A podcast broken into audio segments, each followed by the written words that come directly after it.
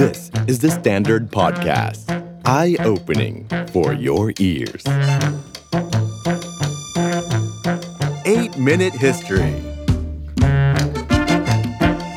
ประวัติศาสตร์แปดนาทีในรูปแบบของแบรนด์เจอร์นี่วันนี้ครับจะคุยถึงหนึ่งแบรนด์ที่เป็นตำนานของกีฬาโดยเฉพาะกีฬาฟุตบอลของอังกฤษครับเพราะแบรนด์นี้เขาเกิดมากับฟุตบอลและแม้ว่าจะเคยทำผลิตภัณฑ์อื่นให้กับกีฬาอื่นกันบ้างแต่ต้องยอมรับว่าท้ายที่สุดแบรนด์นี้เขาเน้นฟุตบอลกันมาตลอดเลยและนั่นคือแบรนด์ที่มีชื่อว่า Umbro แบรนด์อายุเก้าสิบเจ็ดปีครับที่ในวันนี้ไม่ได้อยู่ในมือของคนอังกฤษอีกต่อไปแล้วครับสำหรับแบรนด์นี้ครับเริ่มต้นในเมืองซึ่งถือได้ว่าเป็นจุดหลักของการปฏิวัติอุตสาหกรรมในอังกฤษและนั่นก็คือเมืองแมนเชสเตอร์นั่นแหละครับโดยที่อุตสาหกรรมที่โดดเด่นมากในยุคปฏิวัติอุตสาหกรรมของอังกฤษก็คืออุตสาหกรรมสิ่งทอครับและในปีหนึ่งพันเก้าร้อยยี่สิบครับพี่น้องนามสกุลฮัมฟรีสคนพี่ชื่อว่าแฮโรคนน้องชื่อว่าวอลเลซครับเริ่มต้นตัดเย็บชุดกีฬาก่อนที่ในปีหนึ่งพันเก้าร้อยยี่สิบสี่พวกเขาจะเปลี่ยนมาใช้ชื่อว่าUmbro จากเดิมที่เคยใช้ชื่อว่า Humphreys Brothers ตั้งคำถามครับ Umbro มาจากอะไรครับจริงๆแล้วมันคือการเรียกแบบย่อๆของคำว่า Humphreys Brothers ครับก็เป็นสไตล์ accent ของคนเมืองแมนเชสเตอร์ที่เขาเรียกว่า accent แบบ Mancunian ครับถ้าเกิดว่าเป็นคนอังกฤษทั่วๆไปจะอ่านว่า Humphreys Brothers แต่คนแมนเชสเตอร์จะอ่านว่า Humphreys Brothers ดังนั้นจึงเรียกย่อๆ Umbro ซึ่งมาจาก Humphreys Brothersแทนที่จะเป็น Humphreys Brothers และแบรนด์นี้ก็เลยกลายเป็นแบรนด์ที่สร้างตำนานให้กับวงการฟุตบอลมายาวนานเกือบร้อยปีในวันนี้แหละครับสัญลักษณ์ของเขาคนมองว่าเป็นข้าวหลามตัดครับแต่ข้าวหลามตัดในภาษาอังกฤษคือ Diamond จริงๆแล้วก็คือเพชรสองเม็ดซ้อนกันนั่นแหละครับพวกเขาเริ่มต้นตัดเย็บชุดฟุตบอลก่อนครับและปรากฏโฉมในฟุตบอลระดับท็อปในปีหนึ่งพันเก้าร้อยสามสิบสี่ครับก็คือเกมนัดชิงชนะเลิศ เอฟ เอ ครับระหว่างแมนเชสเตอร์ซิตี้กับพอร์ตสมัธซึ่งต่อมาในทศวรรษสามสิบครับเขาตัดเย็บให้กับหลายทีมดังครับเช่น Sheffield United, Preston North End, Manchester United, Tottenham Hotspur และก็ Blackpool กันด้วยหลังจบสงครามโลกในปีหนึ่งพันเก้าร้อยห้าสิบสองครับการเล่นกีฬาถูกกลับมาฟื้นตัวอีกครั้งหนึ่งและอัมโบรครับได้รับการยอมรับมากขึ้นและผลิตชุดกีฬาในแขนงต่างๆให้กับทีมโอลิมปิกของสหราชอาณาจักรหรือทีม จี บี และก็เป็นสปอนเซอร์ต่อมาอีกยาวนานถึงยี่สิบปีด้วยกันด้วยในกีฬาฟุตบอลครับซึ่งถือเป็นความภาคภูมิใจของอัมโบรความภาคภูมิใจสูงสุดครับมาในปีหนึ่งพันเก้าร้อยห้าสิบแปดครับเพราะในครั้งนั้นบราซิลได้เป็นแชมป์ฟุตบอลโลกเป็นครั้งแรกบนแผ่นดินสวีเดนและครั้งนั้นทีมชาติเซเลเซาส์สวมชุดกีฬาของอัมโบรสองปีต่อมาในปีหนึ่งพันเก้าร้อยหกสิบครับพวกเขาเซ็นสัญญากับพรีเซนเตอร์คนแรกในประวัติศาสตร์ของบริษัทและนั่นคือกับเดนนิสลอครับนักเตะเลือดสกอตของทีมแมนเชสเตอร์ยูไนเต็ดหกปีต่อมาในปีหนึ่งพันเก้าร้อยหกสิบหกครับบอกปีมาแฟนฟุตบอลก็จะรู้ทันทีว่าเป็นปีที่มีการจัดฟุตบอลโลกที่อังกฤษนั่นแหละครับแล้วก็จะเป็นยุคที่มีทีมเข้าแข่งขันทั้งหมดสิบหกทีมด้วยกันในครั้งนั้นสิบห้าจากสิบหกทีมสวมใส่เสื้อของอัมโบรครับจะมีแค่เพียงทีมเดียวคือสหภาพโซเวียตหรือว่า ยู เอส เอส อาร์ นะครับที่ไม่ได้ใช้ผลิตภัณฑ์ของพวกเขาและทีมที่เป็นแชมป์โลกก็คือเจ้าภาพอังกฤษนั่นเองครับภายใต้เสื้อผ้าของอัมโบรพวกเขาสปอนเซอร์ทีมชาติอังกฤษเรื่อยมาจนกระทั่งถึงปีหนึ่งพันเก้าร้อยเจ็ดสิบสี่ครับที่เพื่อนร่วมชาติอย่างแบรนด์ Admiral กลายไปเป็นสปอนเซอร์ในยุคดังกล่าวครับก็จะพบว่าเควินคีแกนเทรเวอร์ฟรานซิสสวมใส่เสื้อทีมชาติอังกฤษของ Admiral และมิใช่อัมโบรและในปีหนึ่งพันเก้าร้อยแปดสิบสี่ครับพวกเขากลับมากลายเป็นผู้สนับสนุนทีมชาติอังกฤษอีกครั้งหนึ่งและนั่นก็คือในยุคฟุตบอลโลกปีหนึ่งพันเก้าร้อยแปดสิบหกที่เม็กซิโกล่ะครับแต่ถึงแม้จะเป็นแบรนด์ที่ยิ่งใหญ่และเป็นความภาคภูมิใจของอังกฤษแต่กระนั้นในเรื่องการเงินครับพวกเขาเหมือนกับแบรนด์อังกฤษหลากหลายแบรนด์ครับแบรนด์ดังแต่ยอดขายไม่ดีและกำไรน้อยส่วนหนึ่งเลยแรงงานในอังกฤษหลังสงครามโลกครั้งที่สองนั้นราคาสูงลิ่วถ้าเกิดว่าเทียบกันกับแบรนด์อื่นๆที่มีการเอาท์ซอร์สให้โรงงานในประเทศกำลังพัฒนาหรือประเทศด้อยพัฒนาผลิตให้ซึ่งแบรนด์เหล่านั้นก็จะได้แต้มต่อในเรื่องสิทธิพิเศษทางภาษีหรือ จี เอส พี รวมกับค่าแรงที่ต่ำกว่ามากทำให้อัมโบรครับซึ่งเป็นแบรนด์ที่ยังมีโรงทออยู่ในอังกฤษนั้นเสียเปรียบเพราะว่าต้นทุนในเรื่องของแรงงานนั้นสูงกว่าแบรนด์อื่นๆกันมากท้ายที่สุดจำเป็นที่จะต้องพิจารณาถึงทางเลือกในการขายบริษัทออกไปถ้ามีผู้เสนอซื้อ ในปีสองพันเจ็ดครับยักษ์ใหญ่กีฬาของอังกฤษสองบริษัทอันได้แก่บริษัท เจ เจ บี เข้าไปซื้อหุ้น สิบจุดหนึ่งเปอร์เซ็นต์ ในขณะที่อีกหนึ่งบริษัทซึ่งถือว่าเป็นยักษ์ใหญ่ในโลกกีฬาของอังกฤษคือ Sports Direct ของมหาเศรษฐีที่มีชื่อว่า Mike Ashley แฟนฟุตบอลจะทราบว่าชื่อคุ้นๆเป็นเจ้าของทีม Newcastle United ใช่ไหมถูกต้องแล้วครับ Mike Ashley เป็นทั้งเจ้าของทีม Newcastle United และบริษัท Sports Directทางด้านของ Mike Ashley สะสมหุ้นของ Umbro มาเรื่อยๆในช่วงที่ราคาต่ำเพียงแค่หนึ่งร้อยยี่สิบเพนนีเท่านั้นที่สุด เจ เจ บี ถือหุ้นส่วนหนึ่ง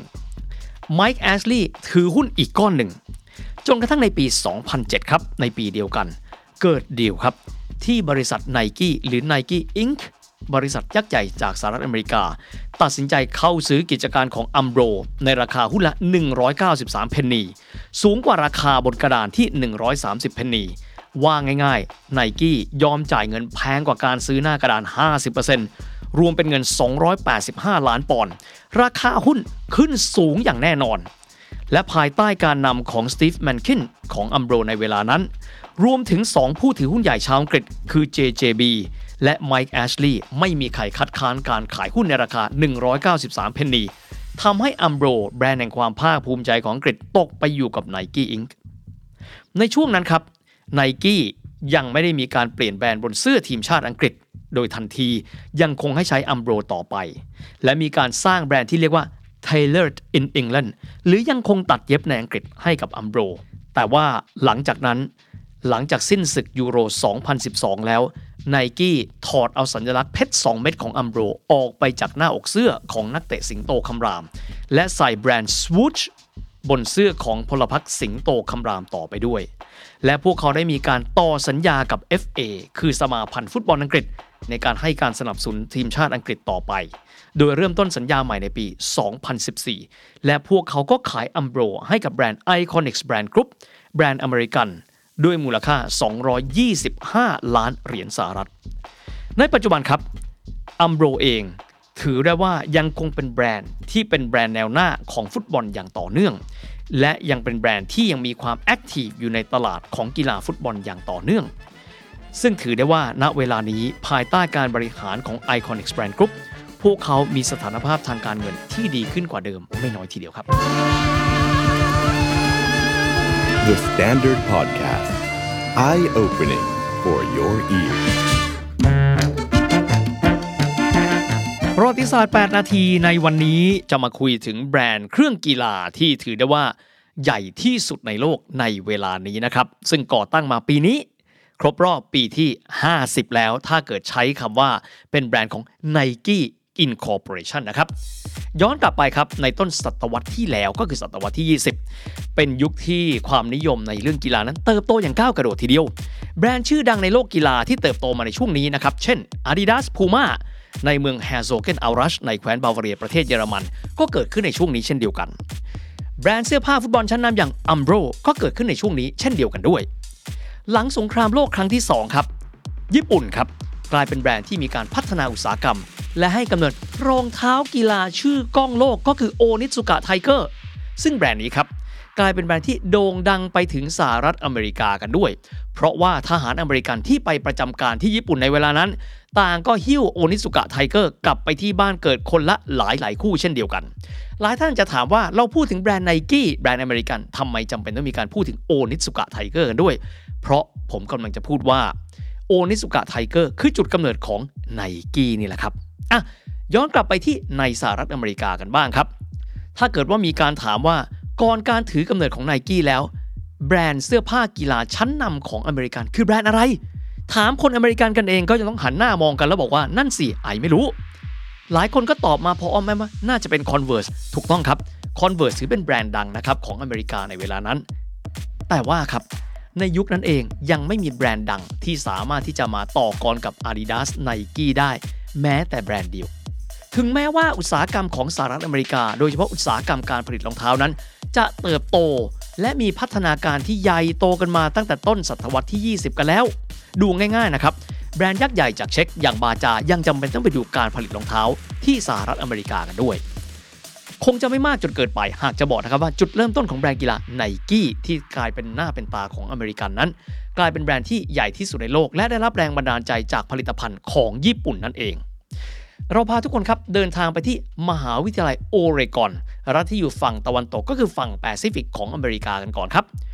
ในช่วงหลังสงครามโลกครั้งที่สองครับในทศวรรษที่หกสิบและเจ็ดสิบนักกีฬาของมหาวิทยาลัยโอเรกอนตระหนักถึงการมีรองเท้าดีๆใส่เพื่อแข่งขันกีฬามหาวิทยาลัยรวมถึงการที่จะพานักกีฬาของตัวเองนั้นเข้าไปคัดเลือกทีมชาติในเวลานั้นครับฟิลไนท์นักวิ่งของมหาวิทยาลัยโอเรกอนและโค้ชของเขาที่ชื่อว่าบิล บาวเวอร์แมนครับได้มีการคิดว่ารองเท้ากีฬาที่พอมีและค่อนข้างดีที่พวกเขาได้เคยเห็นก็คือแบรนด์รองเท้าที่มีชื่อว่าโอนิสุกะไทเกอร์ครับโดยในปี หนึ่งพันเก้าร้อยหกสิบสี่ ฟิลไนท์บอกว่าอยากกันนั้นเลยในเมื่อเราชอบเราเดินทางไปญี่ปุ่นและไปคุยกับคนญี่ปุ่นดีไหมว่าเราอยากที่จะเป็นตัวแทนจำหน่ายแห่งเดียวของรองเท้าโอนิสุกะไทเกอร์ในสหรัฐอเมริกาจากนั้นครับฟิลไนท์สะพายเป้และเดินทางไปยังญี่ปุ่นในฐานะที่เป็นนักท่องเที่ยวเพื่อที่ไปเจอกับมิสเตอร์โอนิสุกะเพื่อขอให้ตัวเขาและบิล บาวเวอร์แมนนั้นได้นำเอารองเท้าโอนิสุกะไทเกอร์มาขายในสหรัฐอเมริกาทางด้านญี่ปุ่นครับยอมโอเคกันด้วยโดยที่บริษัทที่สองคนนี้คือฟิลไนท์และบิล บาวเวอร์แมนได้มีการก่อตั้งขึ้นก็คือบริษัทอันเป็นออริจินอลของ Nike มีชื่อว่า Blue Ribbon Sports หรือว่า บี อาร์ เอส มีการจดทะเบียนบริษัทชื่อ บี อาร์ เอส ในปี หนึ่งพันเก้าร้อยหกสิบสี่ กันด้วยในปีแรกครับพวกเขาสามารถขายโอนิสุกะไทเกอร์ได้ หนึ่งพันสามร้อย คู่มีรายได้ แปดพัน เหรียญสหรัฐอเมริกาสองปีต่อมาครับพวกเขาบอกญี่ปุ่นบอกว่ามีรองเท้าอะไรไซส์พวกเราใส่ได้เอามาขายให้หมดพวกเขาได้มาเท่าไหร่ขายจนหมดภายในเวลาอันสั้นปีต่อมาเขาขายได้ สองหมื่น เหรียญสหรัฐ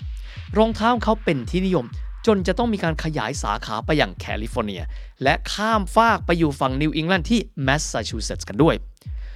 พวกเขาขายรองเท้าได้ครับส่วนหนึ่งเลยเพราะว่าคนอเมริกันนั้นชอบเล่นกีฬาแต่หันหน้ามองกันแล้ว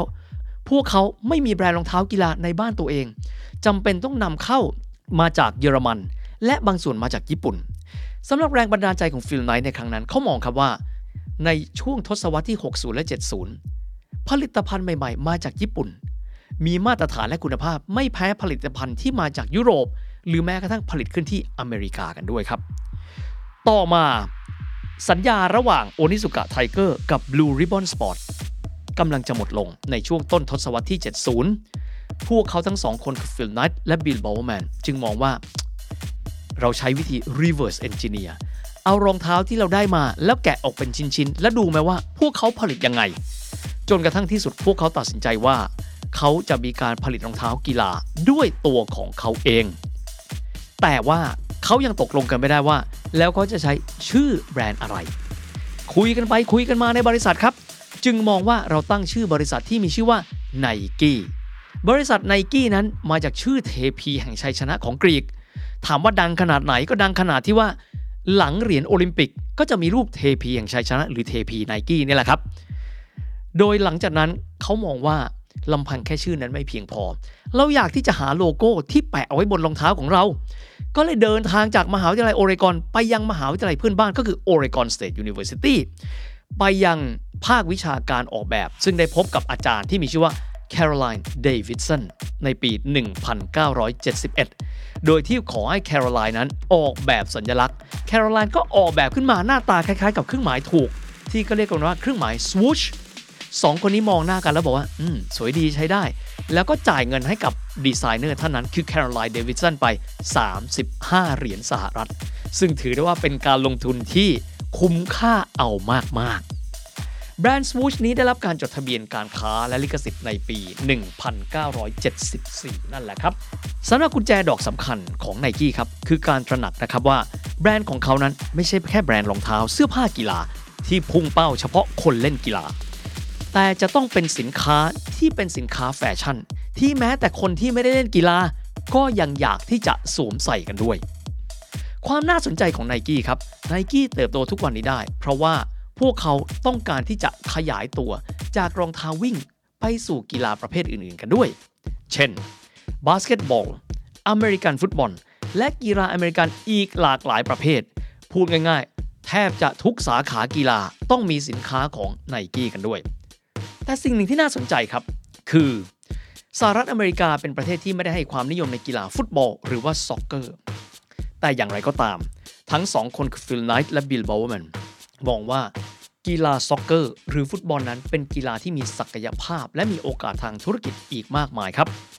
พวกเขามีวิสัยทัศน์ที่ก้าวไกลทีมแรกที่ Nike ให้การสนับสนุนก็คือทีมฟุตบอล Oregon Timbers จากนั้นเขามองว่าตลาดสหรัฐนั้นซ็อกเกอร์เป็นกีฬาที่ไม่รับความนิยมมากนักสักเท่าไหร่เขาเลยมองไปทางยุโรปตลาดที่พวกเขาไม่คุ้นเคยสักเท่าไหร่เลยสำหรับทีมฟุตบอลทีมแรกที่พวกเขาให้การสนับสนุนชุดกีฬาก็คือทีม Sunderland ในทศวรรษที่แปดสิบนั่นเองสำหรับนักเตะคนแรกในยุโรปครับที่มีการเซ็นสัญญาเป็นพรีเซนเตอร์อย่างเป็นทางการของแบรนด์ Nike แบรนด์อเมริกาประเทศที่ไม่ได้เล่นซ็อกเกอร์สักเท่าไหร่ชายคนนั้นเป็นชาวเวลส์ครับที่มีฉายาว่าเพชรฆาตติดหนวดสังกัดทีมลิเวอร์พูลนั่นก็คือเอียนรัชในปลายทศวรรษที่แปดสิบหลายคนมักจะงงเสมอครับว่าเอียนรัชใส่รองเท้ายี่ห้ออะไรอ่ะเห็นสัญลักษณ์สวูชแต่ก็ไม่เชื่อว่า Nike แบรนด์ดังของอเมริกาที่มีอายุไม่ถึงยี่สิบปีเขาจะเข้ามาแอคทีฟในวงการฟุตบอลที่ยุโรปพวกเขาเดินหน้าครับในการสปอนเซอร์ทีมในยุโรปอย่างต่อเนื่องกันด้วย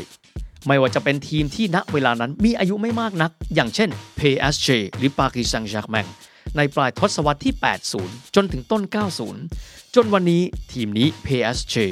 กลายเป็นทีมระดับชั้นนำของโลกก็ยังคงใช้แบรนด์ Nike เท่ากับเป็นการใช้แบรนด์ชั้นนำนี้ต่อเนื่องยาวนานมากว่าสามทศวรรษแล้วอีกหนึ่งทีมครับที่เป็นหน้าเป็นตาให้กับแบรนด์พวกเขาก็ได้กับทีมดาวรุ่งแห่งบุนเดสลีกาที่มีชื่อว่า Borussia Dortmund หรือเสือเหลืองแห่งแคว้น North Rhine-Westphalia ซึ่งในปีหนึ่งพันเก้าร้อยเก้าสิบเจ็ดครับ Borussia Dortmund ได้กลายเป็นแชมป์ยุโรปและได้ปักธงให้กับ Nike ในเวทีฟุตบอลสโมสรของยุโรปได้มากขึ้นสำหรับในฟุตบอลระดับชาติแล้วในปีหนึ่งพันเก้าร้อยเก้าสิบสี่ครับสหรัฐอเมริกาประเทศที่ไม่นิยมซ็อกเกอร์ซะเลยเป็นเจ้าภาพฟุตบอลโลกครับและในปีนั้นแม้แต่เจ้าภาพสหรัฐอเมริกาก็ใช้แบรนด์ Adidas ของเยอรมันดังนั้นในครั้งนั้นไม่มีทีมแม้แต่ทีมเดียวเลยที่มีการสวมเสื้อ Nike เป็นที่น่าสังเกตนะครับว่าเป็นฟุตบอลโลกที่ไม่มีประมุขของประเทศเจ้าภาพไปร่วมทั้งพิธีเปิดและพิธีปิดเพราะบิลคลินตันไม่ได้ร่วมด้วยไม่ว่าจะเป็นพิธีเปิดหรือพิธีปิดทรงรองประธานาธิบดีก็คืออัลกอร์ครับมาเป็นผู้มอบถ้วยให้กับคาร์ลอสลูก้ากัปตันทีมชาติบราซิลแชมป์โลกในเวลานั้นแต่ด้วยวิสัยทัศน์ของ Nike เขามองอยู่ห่างๆแล้วมองว่านับแต่นี้เขาจะต้องเข้าไปเป็นผู้สนับสนุนหลักให้กับทีมชาติดังๆระดับโลก Nike จะได้สามารถปักหมุดในกีฬาซ็อกเกอร์หรือฟุตบอลได้มากขึ้นกันด้วยครับและหลังจากนั้นพวกเขาได้เลือกที่จะบิดดิ้งในการเป็นผู้ให้การสนับสนุนหลักทั้งทีมชาติบราซิลและทีมชาติอิตาลีที่หันมาใส่ Nike หลังจากจบศึกฟุตบอลโลกไปแล้วอีกหนึ่งเกียรติประวัติระดับโลกของฟุตบอลก็คือโอลิมปิกหนึ่งพันเก้าร้อยเก้าสิบหกที่แอตแลนตาเป็นเจ้าภาพในครั้งนั้นทีมแชมป์โอลิมปิกคือไนจีเรียที่สวมใส่ชุดแข่งขันของ Nikeอันเป็นอีกหนึ่งก้าวสำคัญของ Nike ในเวทีฟุตบอลของโลกด้วยอีกหนึ่งอย่างในพัฒนาการของ Nike ครับในวงการฟุตบอลก็คือในปีสองพันเจ็ดครับที่ Nike ใช้งบประมาณสองร้อยแปดสิบห้าล้านปอนด์ในการเข้าซื้อหุ้นของบริษัทกีฬาชื่อดังของอังกฤษก็คือ Umbro ซึ่งถือได้ว่าเป็นผลิตภัณฑ์ชุดกีฬาอันเป็นตำนานของอังกฤษณเวลานั้นราคาหน้ากระดานหุ้นของ Umbro อยู่แค่หนึ่งร้อยสามสิบเพนนีแต่Nike ตัดสินใจที่จะเข้าไปซื้อในราคาหุ้นละหนึ่งร้อยเก้าสิบสามเพนนีหลายฝ่ายมองว่าราคานั้นมันสูงเกินไป Nike ต้องการทำอะไรกับแบรนด์ที่เป็นตำนานแต่ยอดขายติดตัวแดงมาตลอดหลายปีแล้วอันที่จริงเป้าที่แท้จริงของ Nike ไม่ใช่ Umbro ครับแต่คือทีมที่ Umbro ให้การสนับสนุนอยู่และนั่นก็คือการเข้าไปสนับสนุนทีมชาติอังกฤษหรือสิงโตคำรามพวกเขามองว่าถ้าหากว่าพวกเขารออัมโบรหมดสัญญากับสหพันธ์ฟุตบอลอังกฤษและ Nike เข้าไปร่วมประมูล Nike ก็คงจะใช้เงินมากมายมหาศาลกว่าที่จะชนะการประมูลในครั้งนั้นดังนั้นพวกเขาคิดแล้วถ้าหากเข้าไปเทคโอเวอร์อัมโบรที่ยังมีสัญญากับ เอฟ เอ หรือสมาพันธ์ฟุตบอลอังกฤษอยู่หลายปีน่าจะคุ้มค่ามากกว่าหลังจากที่ Nike ครับเข้าเทคโอเวอร์อัมโบรเป็นที่เรียบร้อยแล้ว อังกฤษยังคงใช้อัมโบรต่อไประยะสั้นๆก็คือในฟุตบอลโลกปีสองพันสิบที่แอฟริกาใต้และฟุตบอลยูโรสองพันสิบสองที่จัดขึ้นที่ยูเครนและโปแลนด์หลังจากนั้นครับทีมชาติอังกฤษ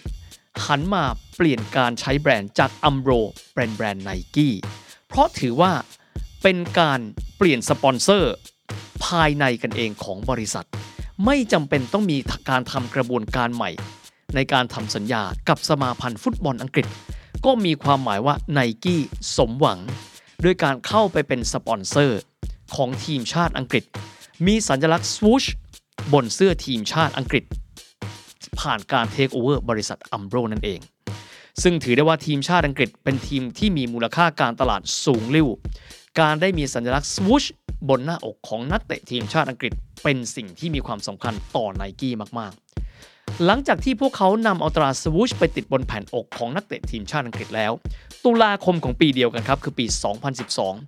พวกเขาสมประสงค์แล้วประกาศขายบริษัท Umbro แบรนด์ตำนานของอังกฤษให้กับ Iconics Brand Group Incorporated ในราคาสองร้อยยี่สิบห้าล้านเหรียญสหรัฐมีความหมายว่า Nike สมใจได้ทีมชาติอังกฤษแล้วและขาย Umbro ออกไปในราคาที่ต่ำกว่าที่ซื้อมาราวๆหนึ่งในสามแต่โดยรวมถือว่าคุ้มค่ากันแล้วปัจจุบันครับ Nike เป็นบริษัทเครื่องกีฬาที่ใหญ่ที่สุดในโลกไม่ว่าจะเป็นในแง่ของ market capitalization หรือว่ามูลค่าตลาดหรือในแง่ของ market share คือส่วนแบ่งตลาดกันด้วยล่าสุดขณะที่นักลงทุนสาย วี ไอ หรือ value investor รุ่นลายครามวัยเก้าสิบเอ็ดปีอย่าง Warren Buffett ยังบอกว่า Nike คือหนึ่งในสามบริษัทที่เขาเลือกลงทุนถึงแม้ว่า พี อี ratio จะสูงกว่า Adidas คู่แข่งจากเยอรมันอยู่ก็ตามแต่เพราะอนาคตของ Nike นั้นสดใสอยู่อีกมากทีเดียวและนี่คือประวัติศาสตร์ห้าสิบปีของ Nike แบรนด์ที่น่าสนใจเพราะไม่ว่าโลกนี้จะเกิดวิกฤตอะไรยอดขายของ Nike เติบโตตลอดต่อเนื่องเพราะคนในโลกปัจจุบันรักการเล่นกีฬามากขึ้นทุกวันทุกวันครับ The Standard Podcast Eye-opening for your ears ประวัติศาสตร์แปดนาทีวันนี้ครับเป็นแบรนด์เจอร์นี่การเดินทางของแบรนด์ครับจะพูดถึงแบรนด์ของสินค้าที่โด่งดังมากครับเพราะว่าเป็นสินค้าซึ่งถูกพัฒนาจากอุปกรณ์การทหารมาสู่วัฒนธรรมป๊อปนอกจากนี้ยังเป็นแบรนด์ที่มียอดนายพลของสหรัฐอเมริกานะครับเป็นนายแบบครับเดิมทีพวกเขาเป็นอุปกรณ์สำหรับทหารอากาศได้รับความนิยมเรื่อยมาจนกระทั่งเป็นสินค้าที่ได้รับความนิยมสูงในวัฒนธรรมโลกปัจจุบันรวมถึงเรื่องของแฟชั่นกันด้วยครับแบรนด์นี้เริ่มต้นจากสหรัฐอเมริกาครับและเวลานี้อยู่ในมือของบริษัทแว่นตาและเลนส์ชั้นนำของอิตาลีซึ่งถือได้ว่าเป็นบริษัทชื่อดังของอิตาลีในวันนี้ที่เริ่มต้นจากช่างฝีมือที่แสนจะธรรมดาจนกระทั่งกลายเป็นเจ้าของธุรกิจแว่นตาที่ใหญ่ที่สุดแห่งหนึ่งในโลกที่ล่าสุดสร้างความสั่นสะเทือนวงการด้วยการฟีเจอริ่งกับ Facebookทำแว่นตาอัจฉริยะที่มีชื่อว่า Story นั่นเองครับประวัติศาสตร์แปดนาทีในวันนี้กำลังจะพูดถึงแบรนด์แว่นยี่ห้อกันแดดที่บอกสรรพคุณตัวเองเสร็จสับเลยก็คือยี่ห้อ Ray-Ban หน้าที่ของแบรนด์นี้ก็คือแบรนด์ Ray หรือการตัดแสงนั่นเองครับจุดเริ่มต้นของแบรนด์แว่นตานี้เริ่มต้นขึ้นในปีหนึ่งพันเก้าร้อยยี่สิบเก้าครับจากการที่นาวาตรีแห่งกองทัพอากาศสหรัฐที่ทำหน้าที่เป็นนักบินทดสอบการบินที่มีชื่อว่าจอห์นอาร์เธอร์แมคเครดีที่มีเกียรติประวัติมากมายในเรื่องเกี่ยวกับการบินได้รับรางวัล Mackay Trophies ถึงสามรางวัลครับได้แก่รางวัลจากการบินเพดานบินสูงที่สุดจากการบินข้ามทวีปคือแอตแลนติกจากอเมริกาไปยังยุโรปและจากการบินทนนานที่สุดเลยกว่าสามสิบหกชั่วโมงและในช่วงสงครามโลกครั้งที่หนึ่งกับช่วงที่สองครับในฐานะที่เป็นทหารอากาศที่ไม่ได้รับใช้กองทัพอเมริกันเขาใช้ช่วงเวลาตรงนั้นที่ถือว่าเป็นช่วงเวลาที่โลกนั้นสงบสุขและไม่มีสงครามเข้าไปทำงานกับบริษัทแว่นตาครับที่มีชื่อว่า Bosch แอนด์ Lomb ก็ทำทั้งเลนส์แล้วก็กรอบแว่นตาด้วยก็เป็นบริษัทชื่อดังที่อยู่ในนิวยอร์กนะครับหนึ่งในสิ่งที่อดีตทหารอากาศก็คือแมคเครดีได้ทำก็คือการเสนอเรื่องของการออกแบบแว่นตาสำหรับนักบินครับยุคก่อนหน้านั้นนักบินจะสวมใส่แว่นตาที่ค่อนข้างจะเถอะทะมีน้ำหนักที่ค่อนข้างจะมากเขามีคำแนะนำครับว่าอยากให้ออกแบบกรอบแว่นตาที่ไม่เถอะทะมีน้ำหนักเบาและมีเลนส์ที่สามารถตัดแสงและลดไอน้ำสามารถเพิ่มความคมชัดสำหรับนักบินล่ะครับที่จะต้องเจอกับแสงสีฟ้าที่แสบตาและสีขาวที่เวอร์มากๆบนเพดานบินที่สูงมากๆแทนรูปแบบแว่นตาเดิมที่เป็นแบบก็อกเกิลที่ดูแล้วมันเถอะทะครับบริษัท Bosch แอนด์ Lomb เองได้มีการพัฒ นาดเลนส์แล้วก็แว่นกันแดดแบบที่เรียกว่าแคลิโครมขึ้นมาก่อนครับและโดยมีการตั้งชื่อแบรนด์นี้ในเบื้องต้นก่อนว่าแอนตี้แกลร์ก็คือการป้องกันแสงฟุ้งหรือป้องกันภาวะแสงกระจายต่อมาเปลี่ยนชื่อครับชื่อว่า Ray-Ban ก็เป็นการสะท้อนคุณสมบัติของแว่นตานี้ก็คือการ Ban Ray หรือการตัดแสงออกไปได้คุณสมบัติสำคัญครับคือการสามารถที่จะป้องกันรังสี ยู วี และอินฟราเรดบนเพดานบินสูงได้และมีการจดทะเบียนแบรนด์ที่มีชื่อว่า Ray-Ban ในปีหนึ่งพันเก้าร้อยสามสิบหกกันด้วยเบื้องต้นเลยครับขั้นที่หนึ่งพวกเขาตัดสินใจในการทำกรอบเป็นกรอบพลาสติกที่ต่อมามีการวิวัฒนาการเปลี่ยนกรอบพลาสติกเป็นกรอบโลหะแต่เป็นกรอบโลหะที่มีน้ำหนักเบาครับจนกระทั่งเป็นที่นิยมในเวลาต่อมาโดยเฉพาะอย่างยิ่งเลยในหมู่ของทหารอากาศสหรัฐในช่วงที่เกิดสงครามโลกครั้งที่สองครับแว่นตาเรย์แบนนี้ได้รับความนิยมกันมากเลยในหมู่ของกองทัพอากาศสหรัฐเพราะมันตอบโจทย์บรรดานักบินโดยเฉพาะอย่างยิ่งเลยนักบินรบของกองทัพกันด้วยเรย์แบนเองครับไม่ใช่แบรนด์แรกที่มีการผลิตแว่นกันแดดในลักษณะแบบนี้ครับเพราะก่อนหน้านี้บริษัท American Optical ได้มีการผลิตแว่นตา Wayfarer และ Aviator ให้กับนักบินของกองทัพสหรัฐอยู่แล้วแต่ด้วยเลนส์แบบ Calichrome ของ Ray-Ban และการดีไซน์ที่ปรับเปลี่ยนไปทำให้ Ray-Ban นั้นได้รับความนิยมมากกว่าผลิตภัณฑ์ของ American Optical ส่วนการปรากฏโฉมที่ถือได้ว่าทำให้ Ray-Ban กลายเป็นแว่นตาที่สร้างความงามสง่าที่สุดในยุคนั้นคือภาพของการที่นายพลดักลาสแม็กอาเธอร์ครับสวมใส่ในวันที่นำกองทัพอากาศสหรัฐนั้นตั้งฐานทัพที่ฟิลิปปินส์ระหว่างสงครามโลกครั้งที่สองในเดือนตุลาคมปีหนึ่งพันเก้าร้อยสี่สิบสี่กับแว่นตาที่บอกว่ามันดูบางเบาและดูสง่างามจนกระทั่งที่สุดหลายคนเรียกแว่นตาในทรงนั้นว่าแว่นตาแม็กอาเธอร์จนกระทั่งปีหนึ่งพันเก้าร้อยแปดสิบเจ็ดครับเรย์แบนตั้งชื่อรุ่นรุ่นหนึ่งเป็นเกียรติให้กับนายพลดักลาสแม็กอาเธอร์ว่าแว่นแม็กอาเธอร์หลังสงครามโลกครั้งที่สองพวกเขามีการพัฒนาผลิตภัณฑ์ต่างๆอีกมากมายหนึ่งใน Impact ของพวกเขาต่อโลกก็คือการที่ปีเตอร์ฟอนดาครับสวมใส่แว่นตา Ray-Ban ในหนังเรื่อง Easy Rider ในปี หนึ่งพันเก้าร้อยหกสิบเก้า กันด้วยจวบจนกระทั่งในทศวรรษ หนึ่งพันเก้าร้อยเก้าสิบ ครับบริษัทผลิตแว่นตาแห่งหนึ่งในมิลานตอนเหนือของอิตาลีต้องบอกแบบนี้ว่าอิตาลีถือว่าเป็นผู้นำในการผลิตเลนส์และแว่นตาระดับโลกก็คือถ้าข้างๆกันกับอิตาลีก็จะมีญี่ปุ่นกับเกาหลีนี่แหละครับโดยบริษัทแว่นตาขนาดยักษ์ของอิตาลีมีชื่อว่า Essilor Luxottica เป็นบริษัทดาวรุ่งพุ่งแรงของบริษัทซึ่งก่อตั้งโดยอดีตช่างอุตสาหกรรมโลหะที่มีชื่อว่า Leonardo Del Vecchio ที่มาจากเมืองเบลูโนก็เป็นเมืองที่ผลิตแว่นตาใหญ่ที่สุดของอิตาลีบริษัทของ Del Vecchio ก็คือ Luxottica นั้นเติบโตต่อเนื่องกันมาและต้นทศวรรษที่เก้าสิบครับพวกเขาระดมทุนในตลาดหลักทรัพย์ที่นิวยอร์กLuxottica มีการเดินหน้าในการเทคโอเวอร์แบรนด์แว่นตาเด่นๆของโลกหลากหลายยี่ห้อเช่น Oakley แบบนี้เป็นต้นรวมถึงผลิตแว่นกันแดดให้กับบริษัทแฟชั่นชื่อดังของโลกอย่าง Giorgio Armani Occhiali พวกเขาเล็งเห็นถึงศักยภาพของแบรนด์ที่มีชื่อว่า Ray-Ban ที่ได้รับความนิยมของโลกจึงได้ตัดสินใจในการซื้อแบรนด์นี้มาจาก Bausch and Lomb ในปี หนึ่งพันเก้าร้อยเก้าสิบเก้า ด้วยราคาหกร้อยสี่สิบล้านเหรียญสหรัฐภายใต้การบริหารของLuxotticaยี่สิบสอง ปีครับ Ray-Ban มีพัฒนาการที่ต่อเนื่องและถือเป็นส่วนหนึ่งของวัฒนธรรมป๊อปในปัจจุบันและในปีนี้ครับสองพันยี่สิบเอ็ดในยุคดิจิทัลแบบนี้ยุคที่ทุกอย่างจะต้องดิจิทัลไลซ์พวกเขาครับLuxotticaได้ทำความร่วมมือกันกับ Facebook พูดง่ายๆคือฟีเจอริ่งกันในการผลิตแว่นตาอัจฉริยะที่มีชื่อว่า Ray-Ban Stories ไม่น่าแปลกใจละครับว่าทำไมทางการอิตาลีถึงเป็นรัฐบาลประเทศแรกครับที่ออกมาส่งสัญญาณให้ทั้ง Facebook และLuxotticaต้องพัฒนาฟีเจอร์ต่างๆให้สอดคล้องกับกฎหมายว่าด้วยความเป็นส่วนตัวของบุคคลที่อยู่รอบข้างของคนที่สวมใส่แว่น Facebook Ray-Ban Stories ที่ผลิตโดยLuxotticaแห่งนี้ด้วยไม่ว่าจะผ่านมากี่ปีแล้วก็ตามแต่ยังไงก็ตาม Ray-Ban ถือได้ว่าเป็นแบรนด์ที่เป็นไอคอนิกของโลกแบรนด์หนึ่งที่พวกเขาก็ยังคงเดินหน้าต่อไปไม่ว่าจะเป็นยุคอนาล็อกหรือแม้กระทั่งยุคดิจิทัลแบบนี้ครับ The Standard Podcast Eye Opening for Your Ears ประวัติศาสตร์แปดนาทีแบรนด์เจอร์นี่ในวันนี้ครับเรามาคุยกันถึงอีกหนึ่งแบรนด์แฟชั่นชื่อดังของอิตาลีครับ